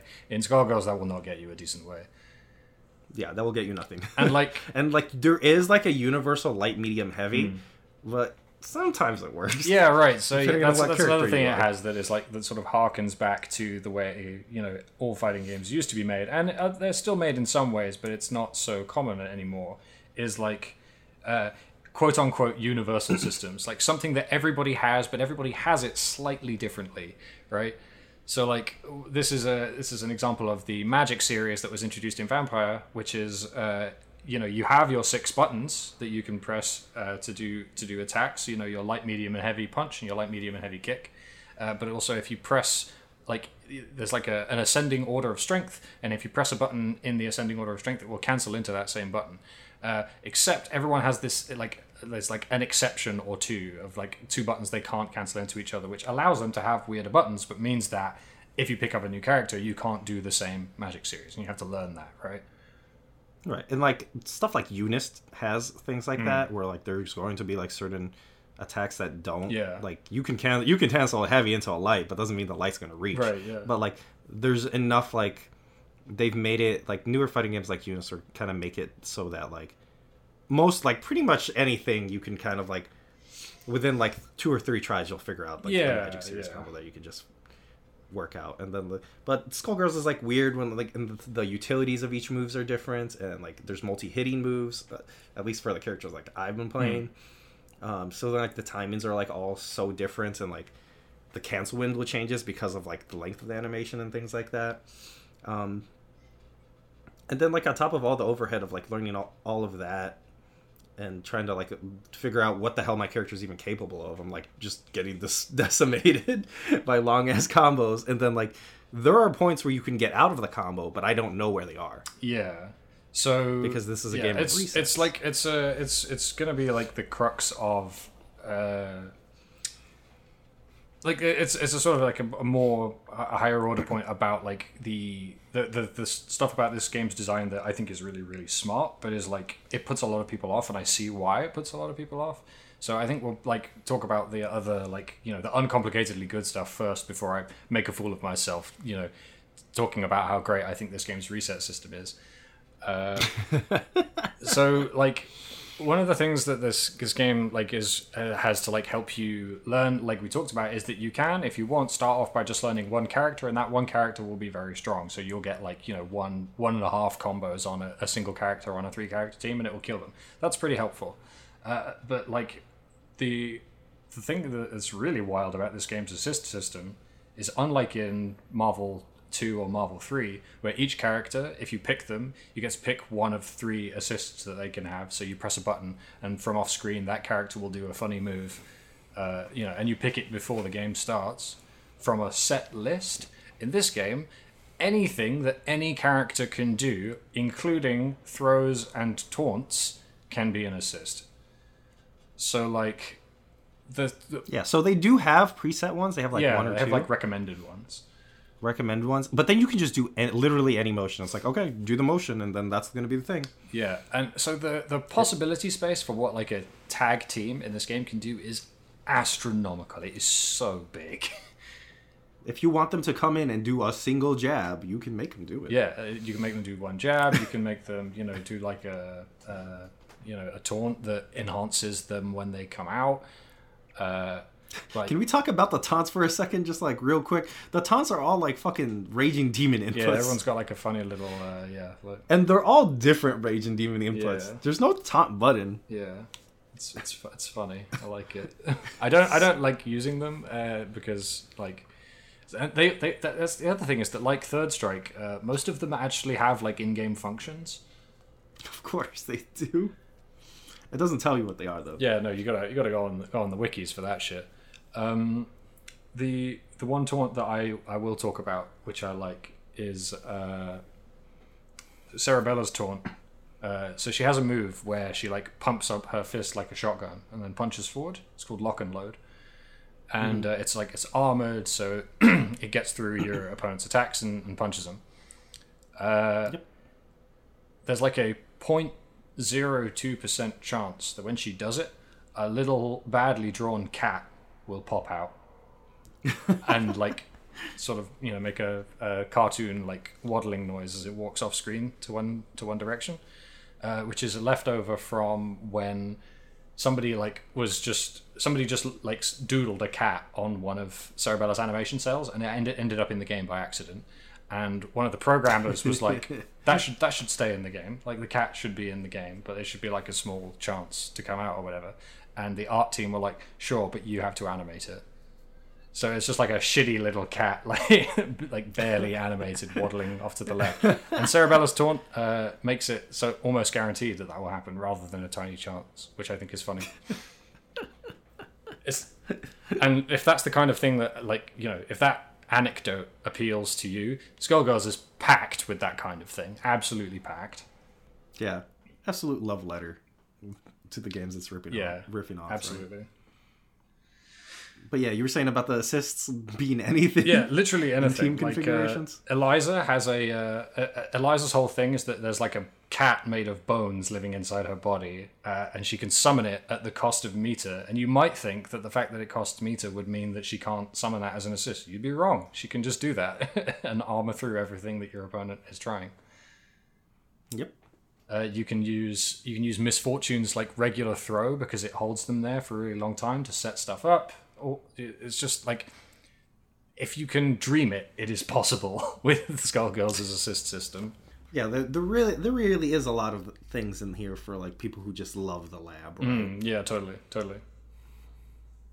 You just come people who people who like coming up with theoretical equations might like Skullgirls. Yeah, if you've ever if you've ever like you know thought about writing down something about a video game on a whiteboard, Skullgirls is the game for you.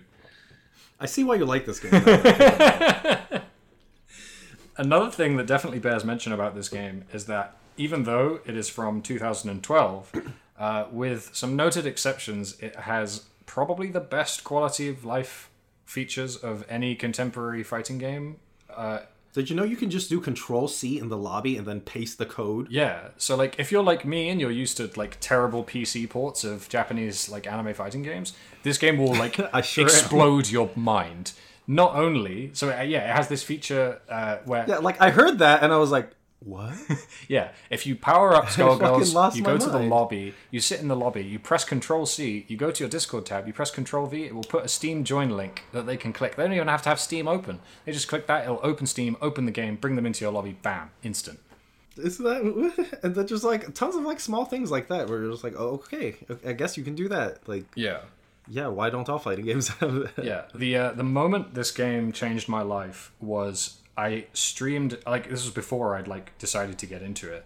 I I I, had was we were streaming netplay tournaments for my local Discord.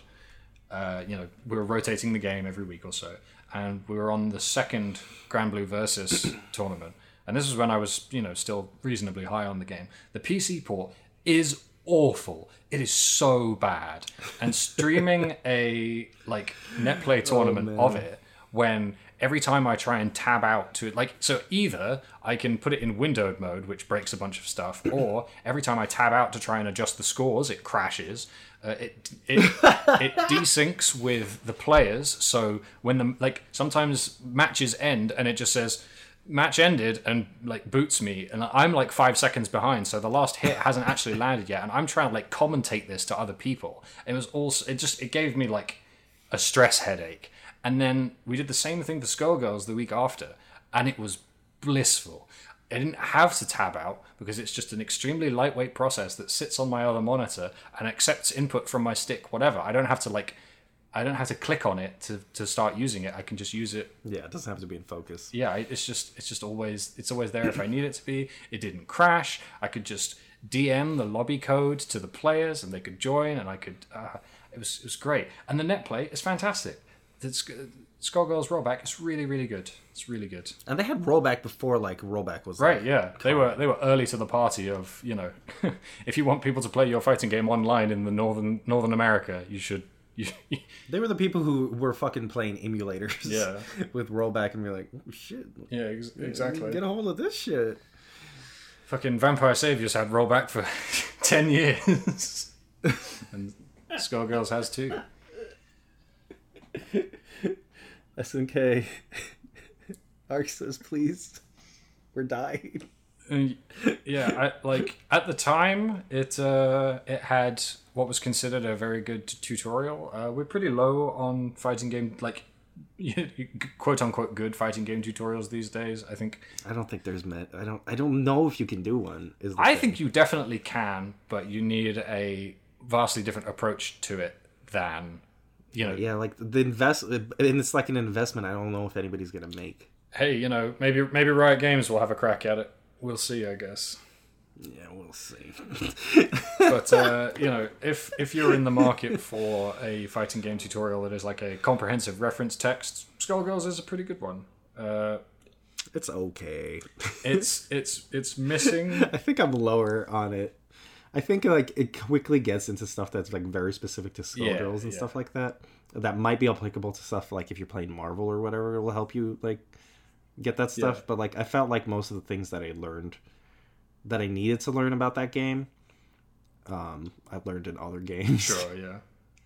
like learning tags and stuff like like I did them. I, I could do them in the tutorials. I'm like, okay, I understand tag combo. What do I use this for? And I didn't like learn that until I played like Dragon Ball FighterZ, where you like you were forced Yeah. to tag use tags. I'm like, oh, okay.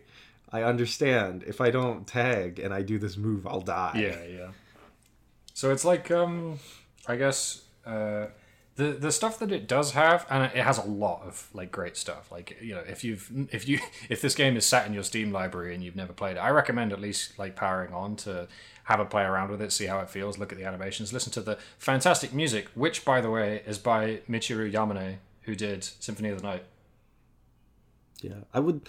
The thing that I would say is, I actually wouldn't recommend going to the tutorial because I think that Skullgirls is a game that already feels like you said it feels like homework sometimes, and I and I think going straight into the tutorial and doing the explicitly homework part Yeah, of the game. yeah. I mean, yeah, no, I, don't get me wrong. I'm not like- saying like go straight into the tu- tutorial. Yeah, Uh, I'm just saying, like for anybody listening, like I re- like even just doing training mode and having to fuck about and just seeing like the different animations and stuff Yeah. and like you know an actual environment instead of the gray box Hmm. where they're like teaching you lessons and just like you know that can actually be more interesting Yeah, um, Yeah. because there is like you get like a real wide set you can, and you can play three characters at a time like what there's fucking 14 15 of them you can just go back into training mode five times yeah. You can try all of the you know all of the normals. You can try all, all of them without switching in, out to the like, Ten minutes. Yeah, and then you can kind of just like, even if you like don't really want to play the game, you can just hit the buttons and be like, I like the way that move Yeah. looks. That's pretty funny. you were like, yo, Eliza's DP. She like peels her skin off and uses the blood to make you know little little statues. It's cool. You're right. You know what? You were right about this being fetish adjacent. Yeah, exactly right. yeah. So the, the stuff that it does have, These are very the, uh, specific fetishes too. the, the stuff that it does have makes the stuff that it doesn't have seem all the weirder. Like it has combo trials, but it only has four per character, and you can't watch a demo of them in the game, which is kind of weird. But uh, Yeah. you know, it's it's whatever. It really doesn't matter. Like the, I yeah, um, This is not a game where like finding a combo trial is going to be that helpful to you, to yeah, honest, exactly. Because of the situational nature and like feels- the way combos are constructed. Like you're going to find a better one Yeah, probably. it feels kind of vestigial, which is weird, right? Because everything else in uh, almost everything else in this game's quality of life is like so well Far furnished. ahead, yeah. Uh, so, with that said, I guess it's time that we talk about the thing that, that I alluded to earlier, which is how I think this game's damage system is really, really smart. Uh, but I think it makes it feel like ass to somebody who has not played the game. yeah, and, and I feel like I do fucking 20 hits and I'm like, wow, that's as much as doing a Hadoken in Street Fighter 5. so so we Because you do all these moves and they feel fucking sick, and the hit is like, bam, bam, you're doing some sick shit. It feels good as fuck. Look at that. You're beating that person's ass. And then you look at the, the life bar and you're like, they like tripped over a rock, bro. Like, what, the fuck? What the fuck did I work so hard for? So to get ahead of this, first of all, th- let me dispel any any myth that Skullgirls is a low damage game. Not the case. It's not. It's not. What is what it is? It is a very high damage game when you know how to play it. The reason the reason this is going to make me look like a fool is that I consider consider myself to be someone who you know uh, advocates for and appreciates elegant fighting game design and or just elegant you know design in general. Uh, and we talked about how great Killer Instinct's uh, like combo breaker system was because it actively involves the defending player in uh, the offensive player's combo, right? Like they get to call out what the offensive player is doing and say, "I know you're going to do this," and if they're right, combo ends, neutral comes back, and then you know, like all, all of that stuff, right? Skullgirls has a similar thing, has a very similar thing, which is that uh, your the length of your combo is like limited by the green undizzy bar, which is below your opponent's life. And this is a system, part of a system, in, along with the infinite prevention system, which was patched in after the game came out, and everyone immediately found a bunch of infinite combos, and the game was no fun to play. yeah, truly the Marvel too. Yeah. Um, so they in- introduced the undizzy system and the infinite prevention system. So the infinite prevention system was just like a real simple, well, quote unquote simple thing where if you you know start a series of hits with the same button twice, your opponent gets to burst out of your combo for free. Uh, but the undizzy system is a similar thing where your, your combo is built of stages. So it's your first sequence of air hits, and then your first sequence of ground hits, and then your sequence of air hits, and then ground hits, and then so on and so on. Uh, and the further down that chain you get, the more undizzy, the more green bar your opponent builds up. When that green bar fills, your opponent can burst out of your combo. The thing is that that bar like between two like symmetrical opponents, that bar will fill when your opponent is at about half health. So if you hit someone and you do a max damage combo, they're going to get to burst out before you're done. Uh, and in in addition, if you do a max damage combo and let them out as soon as the green bar like fully fills, and you let them out and you hit them again, the bar doesn't actually deplete all that quickly yet. So they're going to burst out again immediately. So what you uh, are actually incentivized to do is uh, hit your opponent in such a way that you get to do a like reset or mix up like in any other game where you knock someone down and you go high or you go low or you hit them or you throw them that kind of thing uh, and you're meant to do that about five times in two seconds and then finish the combo or you know you could do it five times you could spread them out in different places and like keeping your opponent guessing when you're going to reset them and like and then like because what that means then is that once your opponent is ready for that kind of thing they can start holding an option that beats your reset. So like you know fighting game players typically they like to hold down back because it lets them block lows which are typically fast and it lets them block mid attacks if you know the the attack isn't low.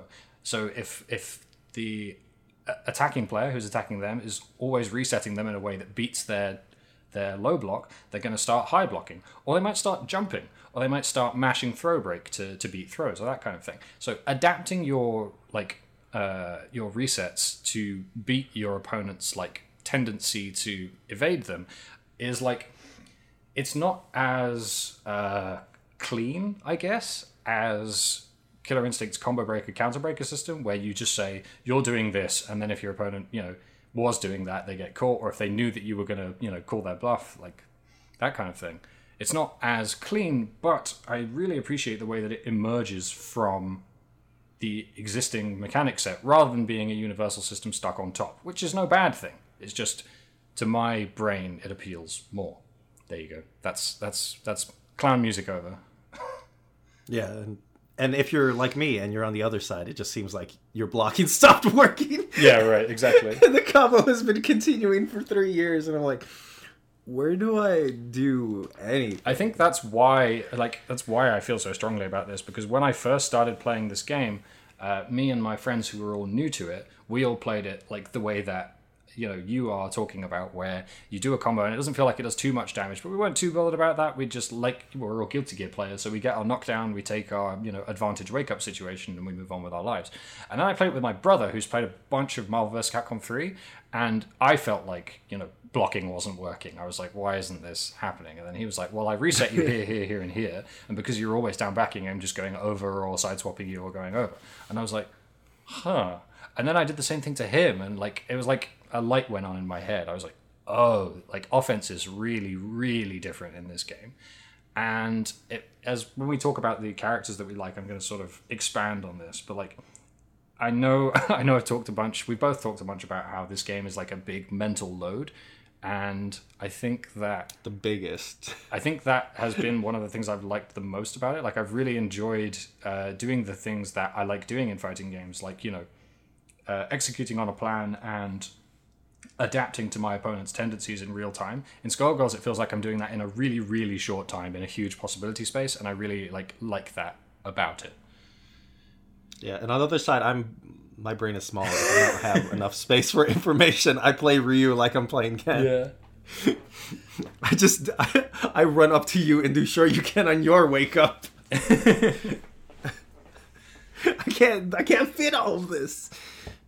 Yeah. So uh True. is there is an equivalent of an 09er but for Street Fighter 5? yeah, 16er. You just yeah, I've, I've definitely seen people like no irony say 16er like I'm over here with the zoomers we're like we don't know how we don't know how to we don't know what a reset is, okay? What's a reset? You mean you stop doing the combo? No, you never stop doing the combo. Why would you stop doing the combo? Yeah. So, and to be clear, like you don't like. I mean, Skullgirl's like damage system is inherently like at a you know a medium high level is inherently about fast resets, but not every character is like you know like ridiculously fast brain neuron firing to to, to work with. Like there is still, you know, long periods of like tag game based neutral. Like you do a big, huge move or cover yourself with a big, huge assist. And Yeah, there's there's still a big variety of Yeah, movesets right, and play exactly. styles and different approaches, but there's also just like an overhead before you understand Hmm. like where you can fit that into because it is like fundamentally still a tag Yeah. game. And if you're going to like you can play it without tag, but you're gonna under, you're gonna have to understand like okay, but what what option am I giving up and what am I gonna have to put there to make up for that fact, right? Yeah, right. And like, I guess if this game has a like, if this game has a problem, it's that more so that because like the thing that people are always worried about with fighting games, right, is if they play them and they play them with people who are better than they are, they're not going to enjoy themselves. And if Skullgirls has a problem, it's that because it's so finely detailed, there is more space for someone to learn something about it that you feel like you can't beat, or that makes you feel like you're not, you know, playing with them, right? Like Right. that asymmetry.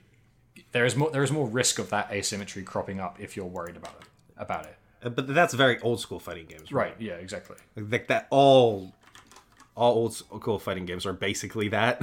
See, I yeah, and I would argue that, that, all fighting games are that, and really like right, but like in a way that like they never tried to temper, right? Hmm, yeah. New fighting games like are still that, but they try to temper it so like that can happen less. Hmm. And that doesn't mean that it always does, but like you know, it's much easier to find out a solution in a game that like you said, like Dragon Ball FighterZ where there are less moves Yeah. that you could be doing in any particular situation. right. Yeah. And yeah, so like you know, uh, this game And like to your point, like I had a lot more fun playing with a different friend who actually knew my characters. ah, okay, okay, that's it. I played uh I played with Jupiter uh, at Shiny Jupiter on Twitter, and they've been doing. They're like a big Skullgirls player, and they've been like really, you know, they're up to bat. That's their game, Right. and uh them them playing uh like uh Eliza and like Robo Fortune, Yeah. And like actually knowing what those characters are. Hey, I mean, I, I know, I know everything about Eliza. tips. Like, don't get me wrong, but Robo is a bit of a blind spot for me.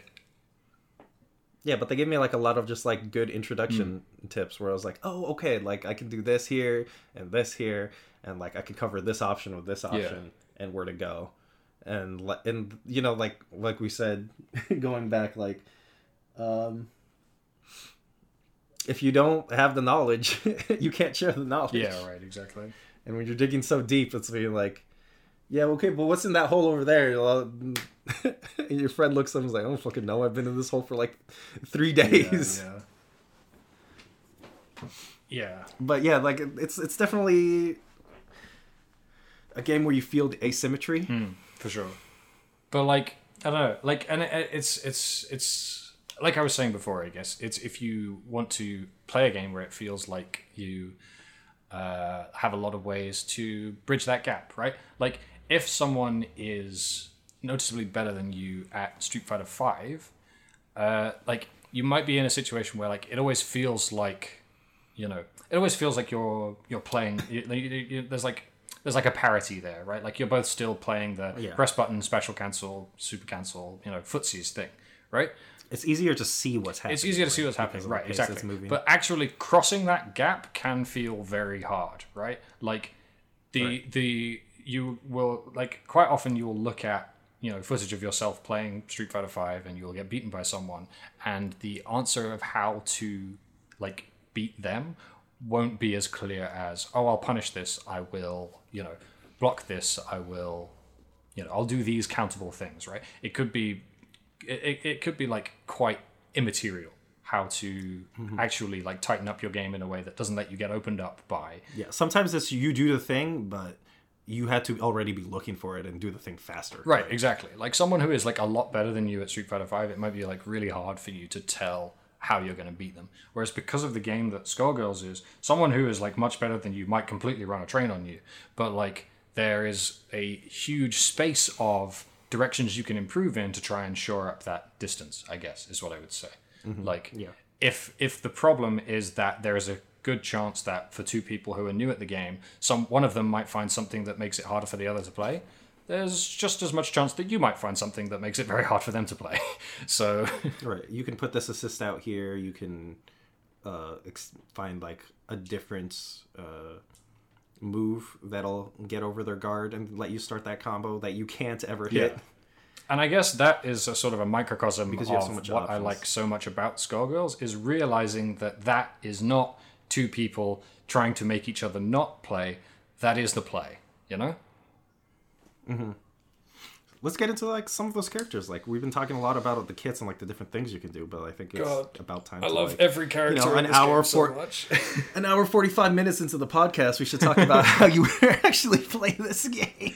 So yeah, another thing that like puts this game really high up on my list of games that I like is that you know most fighting games have like one maybe two characters that I really love and would like try and play. This game has like eight. Uh, so the character that is like just on my brain 100% of the time is Filia. So Filia is a schoolgirl who can air dash, uh, and her main thing, her main visual thing, is that her hair is a demon, much like Milia Rage from Guilty Gear or Bayonetta from Bayonetta. And uh, it's got so she's got a mouth in the back of her head, but the vast majority of her normal attacks and special attacks involve that like transforming in some way into some kind of weapon. So Uh, she does the super spin dash. yeah, she's she does a she does a super spin dash on her quarter circle back kick.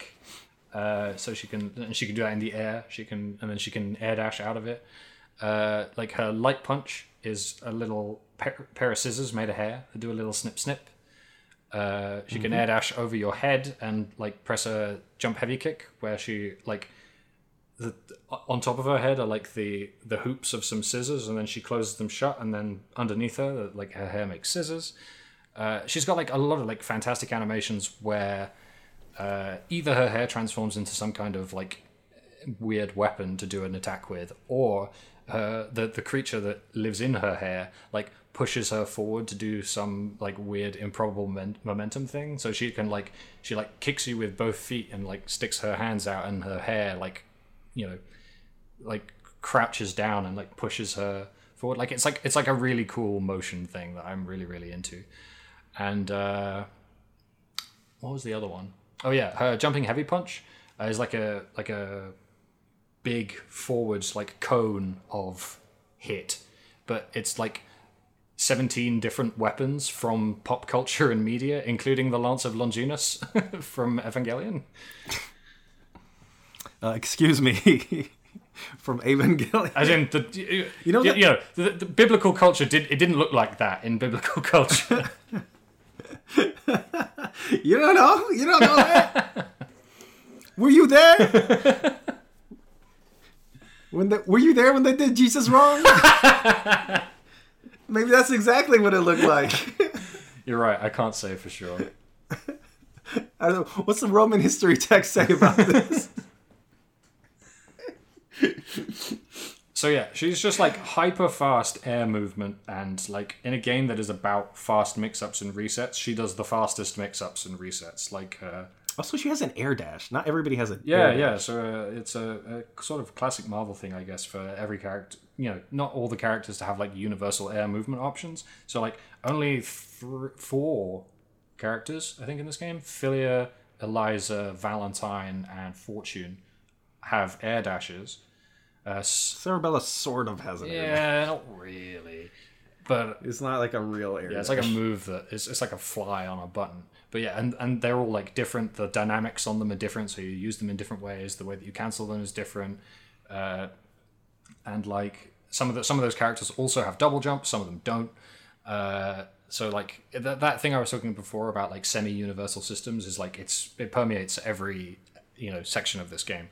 So like um, and and yeah, so like if you're like familiar with the way like Sonic Fox plays Dragon Ball FighterZ, like you know, and their reputation for, you know, being like an, an unstoppable offense, like frenetic high speed play, fast mix ups, and you know that kind of thing. That's from this. This is where they got it That's from. from this game. Like Sonic, Sonic Fox literally wrote the book on playing Filia in this game, and like I'm not usually someone who goes for these like frenetic hyper fast characters like usually i want to play a character who can sit at the mid screen and press like lo- like mid to long range buttons to like you know pick and choose when they interact uh but um yeah so like initially i was drawn to like eliza because she is much more that kind of character in this game. But i don't know just Filia is just like so exciting to play. Like you get to do like in a game where everyone is like struggling to do the stuff that feels the most unfair Filia just feels really unfair to play a lot of the time.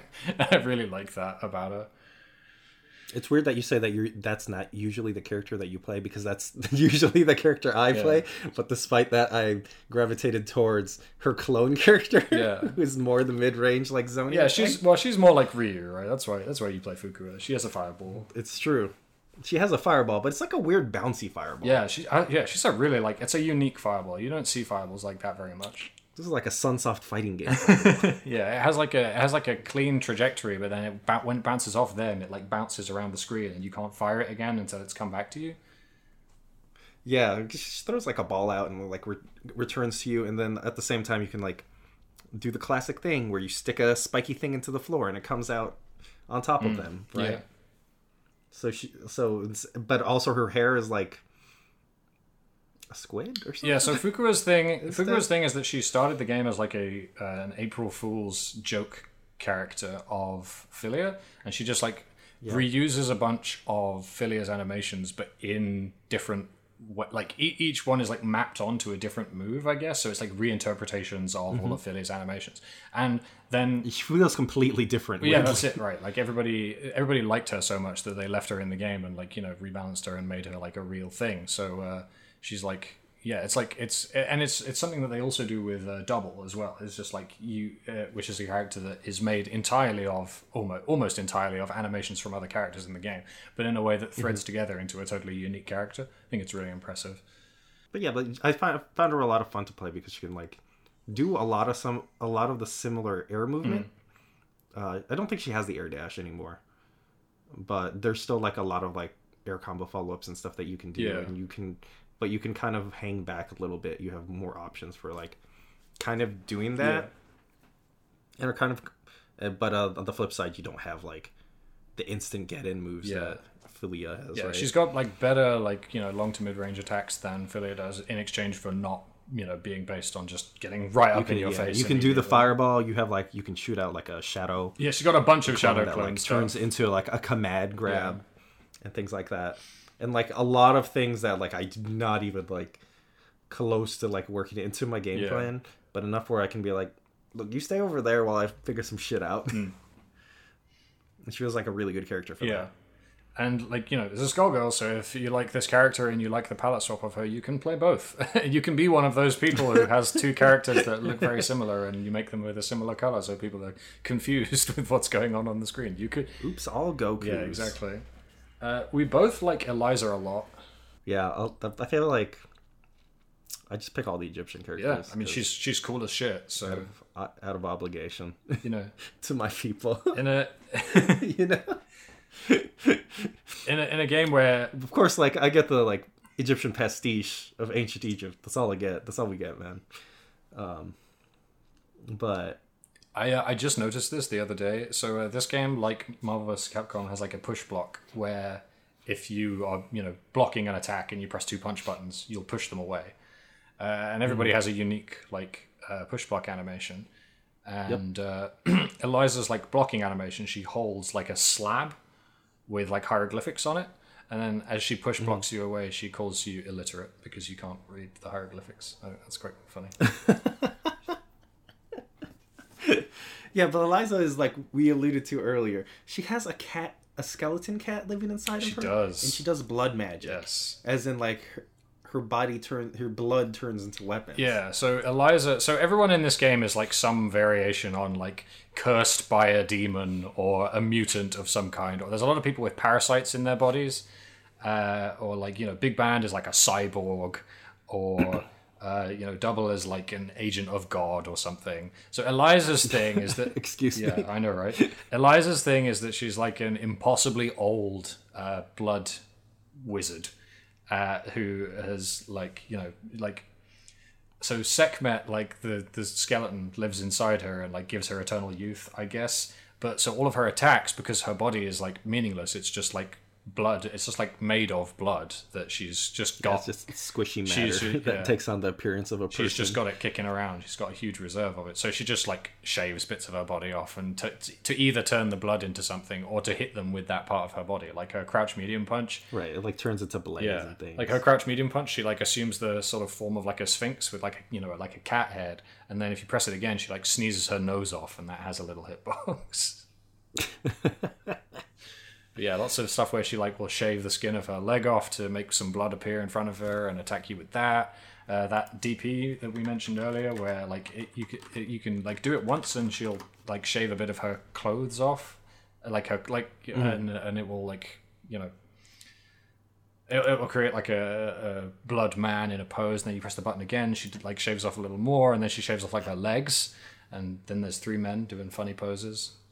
it's riffing on the Egyptian aesthetics and stuff, Yeah. right? But it's also kind of like ripping on like Hollywood Right. Elizabeth Taylor Right, exactly. She's very depiction of like Cleopatra and like the very like Um, She's very Cleopatra from the movies. like very like posh Hollywood Yeah.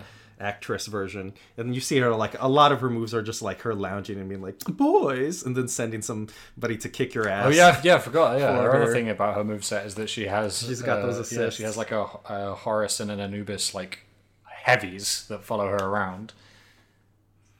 they like jump out of the air or Yeah. like rush you with a car. Or one of my favorite one is the one where they come up from under the Yeah. ground, grab you, and throw you to and her, combo so that she can continue beating Yeah. you.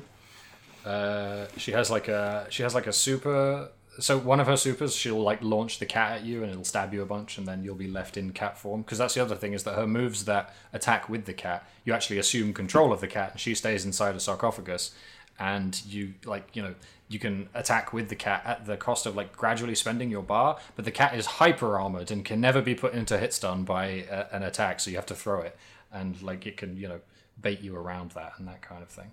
So just one super that Yeah, like you could, you can't block. Either. yeah, right. Yeah, that's the other thing. So you just you just tank the damage, but you like okay, well like whatever. I'm gonna just combo you if, into this if you decide to like push a button right. here. So it's like a really it re- she get there's this good rhythm of like staying away, controlling the space, and then spending the meter to go into you know blitz mode, hmm. Yeah, and then like overwhelming them there because and there's like when you do it when you get that rhythm down, it's like it can be really overwhelming because you like keep forcing somebody to go between two modes of play, hmm. right? So the other character I like to play is Squigly, who is the uh, like a zombie young girl who was killed by the mafia, I think, and Of course she was. yeah, like the the, the this I don't know why the like I, I've not actually played the story of this game, but the mafia play a surprisingly big role in it. Like yeah, Cerebella is like a mafia heavy. That is her role in the game. okay. I don't know anything about the story and world of this game. Uh, but uh, so, so yeah, Squigly was you know killed by the mafia, and now she's a zombie. Uh, and so she's got a dragon parasite living in her brain, uh, who is voiced by is it Liam O'Brien? Skullgirls Leviathan. Yeah, Liam O'Brien. What did? Uh, yeah, Gaara from Naruto. That's it. Oh, that motherfucker! I heard him in something else, and I was like, "Oh, it's Gaara." I can't hear anything but Gaara. Uh, and Asura and Asura's Wrath. the uh, I think I think uh, Eliza is voiced by the in, like because this game has a Japanese voice track because uh, uh, Right. Eliza's Japanese voice is the the voice of uh, Faye from Cowboy Bebop. Well, I've never seen Cowboy Bebop in Japanese, and I refuse. That's like when somebody tells me that they watch Dragon Ball Z in Yeah, Japanese. that- I'm like, you do one Yeah, now, that, that is definitely you weird. traitor. But um, yeah, so Squigly has a dragon parasite living in her brain, and uh, her thing is that so she's one of those characters I mentioned where she has moves on quarter circle forward punch and quarter circle forward kick, but each strength is a different move. Uh, and if you hold it, she'll enter a stance where she moves differently and like starts jumping rope on the dragon or whatever. Uh, and then you, if you let that stance charge all the way, it gives you access to a fully powered up version of each of those specials. So not only does she have three moves on each motion, she actually has six because you get a, access to a charged version. And My brain. uh, because this is a tag game and there has to be something broken that you can do with that. Um, one of those moves is she can sing, and what that does is it you know brings all the focus to her, which pulls the screen to so she's center stage. Uh, so if your opponent was all the way at the other side of the screen, they're in your face now. Uh, and if you do the fully charged version of this, uh, it's it's frame zero, like it happens instantly, and you can cancel it immediately into a super, and they get no like response window to any of that. So if your opponent was whi- your opponent goes from whiffing a move at full screen to being hit, and they have no no chance to interact with that whatsoever. It's cool and fun, and I like doing it to people. Wow, you just said, you know, you were just talking about like how much you hated Guilty Gear Accent Core because it's just like full of gross degenerate things that make people hate each other. No, no, I, I love that. And I'm then a you- Guilty Gear player. I love that about Guilty Gear. No, you you said that's why you stopped playing, and then you came in here. you're telling me it was things that at their surface seem worse, and you're like, I love it. It's the best. Squigly is nowhere near as broken as Testament. I, I'm saying that on the record. That's that's true. I just want I just wanted to point that out. It's tag game shit, right? Like, you know, you got to do the broken Yeah. shit. I mean, to be fair, I think playing the broken game that is Guilty Gear Accent Core like made more sense in my brain after I played Skullgirls. oh, okay. well, that was the same for me. I, I definitely didn't like my brain didn't stick to this game until I played a bunch of, of Xrd. But uh, Yeah. yeah, and so yeah, and and also Squigly uh, like she has like really fun like combo systems, and she can do really goofy resets with her. Uh, like she has like an overhead that she can do really easily from standing. She can just jab you, so you get hit by it. You know, all of that fun stuff. Oh yeah, and she has a fucking scorpion get over here thing, uh, and if you stance charge it, it goes full screen real quick. So don't be whiffing stuff. I was whiffing a lot of things. Uh, I think I don't I don't know if it's because uh, I just like these characters or it's was made in response to being comboed forever by you. But I just seem to have a theme where all my characters are like, uh, "Don't touch me, get away from me, I'm scared." So I ended up playing Robo Fortune. Robo Fortune is very cool, to be fair. Robo Fortune does a lot of cool. She's a robot version of uh, Ms. Fortune. Yeah. right? the cat girl who rolls out her head and can attack separately with her Yeah. head. She's a puppet character, except her head is separately. So yeah, is the puppet? Miss Misfortune is like um, an old world pirate who who stole a cursed doubloon and got cut to pieces, but is still alive because of the cursed doubloon. So her moveset revolves entirely around bits of her body coming off. Like she, it's like she grabs you and her body, like because she's a cat girl. You know, she turns you into like a ball of yarn and starts playing with you, and her head is like bouncing along on top of it. And like Arma says, she can throw her head at you and then attack separately from the head. But yeah, I like playing Robo Fortune, which plays nothing Yeah, like not her. even remotely similar. the only thing she has in common is that she can shoot off her head, except it just floats next to her as a Mm-hmm. drone. And that's just like a normal attack. Yeah, yeah, it's just how like a low heavy kick, right? It's like a low heavy kick and her head just launches off. And then you can turn it into a mine or throw it like a rolling like a bowling ball. Or uh, shoot them out like Doom's hidden missiles. Yeah. And they'll just interrupt what your opponent unlike other games, other tag games which have had similar things where like things come off screen and then like can in- interact independently. They don't disappear when you get. Yeah, yeah, no. just like just like Dooms.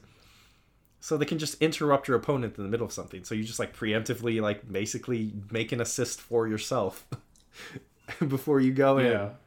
She And if you like mess it up, it's like, eh, well, the missiles are gonna come down and save my ass. She also has a really cool thing where you know, in a game where it's a, like it's a tag game, and you're going to be like you've got three characters, and you're going to start with no meter. So obviously, your third character is going to have a bunch of meter. Uh, one of her supers, she like turns her hands into laser cannons, and she shoots them at you. And you can hold a button if you have three meters, and you and then she gets like six laser cannons instead of just just two. And and then you can keep holding it down again, and she'll get even Yeah, more. Yeah, she opens them up- and use every single beat, like every single Yeah, meter. she, you can spend five whole bars and uh, uh, uh, like enter a portal to the laser dimension where she will just. I'm pretty sure. I'm pretty sure that's how I beat Yeah, you. probably. I would get one hit and be like, "Well, I hope that that wasn't confirmed," and then I would just hold down the button and waste all my meter. Yeah, pretty cool. It's pretty good. It, it, uh, playing her is like putting your opponent into a washing machine, Yeah, and I like it. she's all. They just like kind of go on the tumble cycle, all over the place. Yeah, she, she loves to spin. Well, any any bit is like she spins her arms, she spins her head, she spins. You know, Yeah, spins on every axis really. yeah, like a it's like a jump medium kick or whatever. It's like a helicopter. It's really cool. Yeah, and there's, there's a lot of uh, multi-hitting moves, Mm. which is good for me because I'm like, I don't know what's happening. I need to take a second. Yeah. And they take long enough where I'm like, okay, now I know what button to press. I can think about it a little Mm. bit. On the flip side, that's also the character that made me learn how to use assist because I was like, "Eh, everything takes so long that if I push a button and there's not an assist out, suddenly I'm getting comboed for 20 minutes. Yeah, and you know, just like in our uh, Killer Instinct episode, I could talk even longer about all of these characters and every other character in this game. Like Big Band, who every move he does, the makes the noise of some instrument like tooting, and he has a level five where you get to like play the actual trumpet for a bit before fucking JoJo's Bizarre Adventure aura auraing your opponent. That's cool. Yeah, there's like lots of videos of Big Yeah. Band just covering different. I'll I'll link that one where he gets a happy birthday where you hit both like but you hit two characters at plays once. Happy Yeah, it plays Happy Birthday and kills them both. It's fucking cool as shit.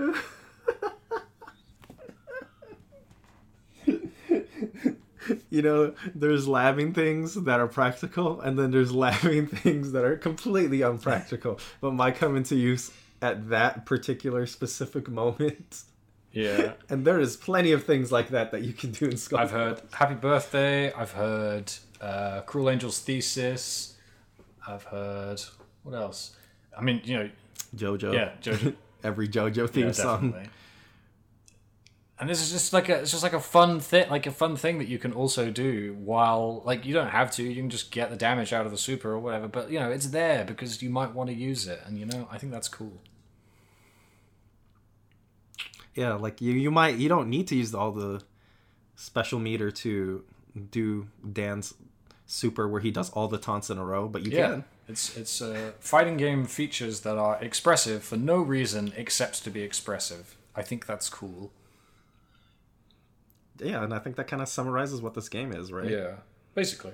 It's this big love letter and homage to all these Capcom, well, mostly Cap- Capcom and like you know anime fighting games Yeah, uh, of that era, and just like it, and it takes the time to not only like you know pay homage to them, but to kind of like throw in its own style and bring it up to a modern standard and kind of yeah, tweak it, tweak the formula. yeah. Like by both vision and by luck, they ha- I you know they've I think succeeded in carving out a very like a totally unique game system. I think like the reason that I sort of focus so much on uh, you know normally in one of these I would try not to give too much time into an in the reads mechanical description of why I think the reset system is cool, but I think it's at the heart of why this game is totally different to any other game on the market. I think in addition to all of the stuff I love so much about the aesthetic and the the vibe and the tone and you know all of that. yeah, they kind of concocted like this perfect mixture in a lab, right? Yeah, right, totally. and then the and then that mixture is set out behind you know set out on the table. And they say fucking go wild. Make some shit with all the tools that we've given you Yeah. right?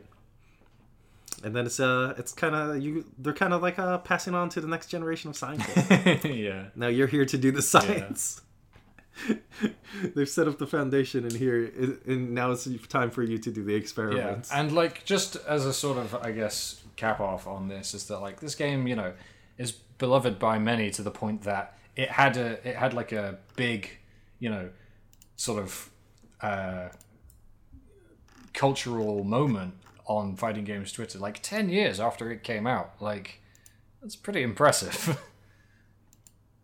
Yeah, I mean, there are games that people fucking go to bat for, but people fucking go to bat for yeah, Skull. I'm I'm people now. Yeah, you're people now. you did it. You became a Yes! person. Thank you. Thank you, Thank you, Skullgirls. for bringing for bringing my co co-host to life. All right, so final thoughts. Does this mean your Skullgirls is monster? That's not the Skullgirls. this is Skullgirls monster. That's what you're thinking. Okay, so are my final thoughts on Skullgirls from someone who is not fully Stockholm syndromed to it. I think it's a fun game to play with people who are not that much better. Yeah. I think if you go to locals and you sit down with some rando who's at the lab in Skullgirls, there's a good chance that they will make you think, well, this isn't the game for me. Yeah. Even though they've been dying to play it with somebody. And then, honestly, if that isn't the proof that the spirit of Marvel is alive and well in 2021, then what is? Also, you already own Skullgirls. Yeah. And so does everybody on your friends list. Yeah. You can probably find somebody to play Don't try with. and front How like many- you and your friends don't have 21 this game. friends. Sorry. 24 of my friends on Steam have previously played Skullgirls. That doesn't mean that 24 of them own it. That's just the ones who have booted it up at least once. Yeah. The silent majority is fighting game. Skullgirls. It's a, it's like a it's like a common disease. It's like a common cold. You're gonna catch Skullgirls at some time. So yeah, if you if you take anything from this podcast apart from that, you know, Armor thinks this game is pretty cool. I love this game, and that you own this game. It's that if you own this game, like just power it up. Uh, if you have a friend who you want to play it with, great. If you don't, don't worry about it, and just just look at it. Just like you know, listen to the music, watch the animations, and if you know if they don't skeeve you out, if they skeeve you out, fair enough. Thanks for listening to two hours of podcast about a game you don't like looking at. Uh, but like just just just bask in it because it's like incredibly high effort and we may like it may be de- you know a decade or more before we see another game at this like, that, that looks as good as this game does in the way that it does you know Nobody's going to spend this money. On a yeah 2D exactly animated it went so badly for them Capcom is Capcom is never going to make another 2D game ever Yeah. again. vampire 4 is not fucking coming What if it does, but it looks like exactly i don't want them to make a vampire 4 please You didn't you didn't like Morrigan in that game? i game? like Jedah in that game They brought back your boy Jedah. Jedah. I've played more Jedah and Marvel Infinite than in actual Vampire. Yeah, I think you, you're not alone in that. All right. Uh, did we get any questions, or I don't think we did. Did we? I I don't think we did. All right. We put the Skullgirl shot in the world and nobody answered. Fucked up. I mean, you know, maybe. You know, in ten year in ten years, everybody's gonna appreciate it. Late to the party. Skullgirl's one of those artists that you appreciate in retrospect. All right. Well, with all that, Armor, where can people find you online? Oh, you forgot to tell them what the next. no, that's next. We do the plugs first, and then we do the next game. What? Yeah, we've always done that. Is it really? We've always done? that. Is that how it's always Yes. been? Oh, Skullgirls took up so much bandwidth in my phone that I don't have time for like podcast operation. Armor, tell us what your Twitter account is. You can find me at cigarettes at s i e g a r e t t e s Got anything else you want to plug? and curly. No, Okay. I mean, okay, I mean, I guess I did that fighting game video about. About how Rising Thunder sucks. yeah, that game fucking Yeah, blows. and our next podcast is going to be actually about how fant. How how about fantasy search? Yo, Fantasy Strike kind of do suck though. No, it's a. uh, like like eating fistfuls of dirt. um, that's what it. That's Wow, what it feels like. It's dirt. So good. I said that on video. no, it's about special games with like easier special inputs and alternatives to it, which we'll, get to in a second. Um, you can watch that on my YouTube channel. I don't if you. If it, I think it's my pinned tweet on Twitter, if it's not, be like, "Yo, where's the fucking video?" and I'll send you the link. Curly, what do you want to pin? Sorry, what do you? oh my god, it's gotta be punchy. Um, where can we find you? You can find me online at twitter.com slash curl underscore e underscore brace, where I tweet about this podcast and other podcasts that I'm on. Uh, other podcasts I'm on include Newbie, the only good Ruby podcast on the internet, which you can find at export dot export dot or export or dot io, uh, which I do with Nora Blake and Autumn, which and also M from Abnormal Mapping, who hosts this podcast. Thanks, Abnormal Mapping. Uh, Thanks again. I feel like there's usually another thing. Oh yeah, Rushjet Radio, Yeah, the the Mega Man retrospective podcast I'm on. Didn't you just put out an episode? Shh. That's export.io slash rushjet radio. Uh, and you can find the Twitter feeds for those podcasts at twitter.com slash twitter.com slash rushjet radio. And you can find the Twitter feed for this podcast at twitter.com slash h2h squared. I think that's all the plugs. Oh yeah. Uh, Our lovely intro is by Hazel at Twinkle Parks on Yeah. Twitter. Go ahead and commission Buy- her, buy her music. or just buy one of her Anvils. yeah, she's got a new one coming out soon. What did I just say? Yeah, It bu- wasn't- buy one of her anvils. is that what I, was like thinking two thoughts at once? Bespoke anvil seller Hazel. Yeah, not so much. uh, that's the other thing. Follow my Twitch channel. I've got a new show starting there soon, and also I think I might try and bully Armor into playing Street Fighter Five on my Twitch channel or something. I mean, you don't have to. We could just play Marvel if you. Want. I, prefer. o- I only play Street Fighter Five because I bully because I'm bullied We- into we it. could- Anytime I pl- anytime you see me online playing it, I bullied myself into doing it. I mean, we could just play Marvel Infinite. That that would also be fine.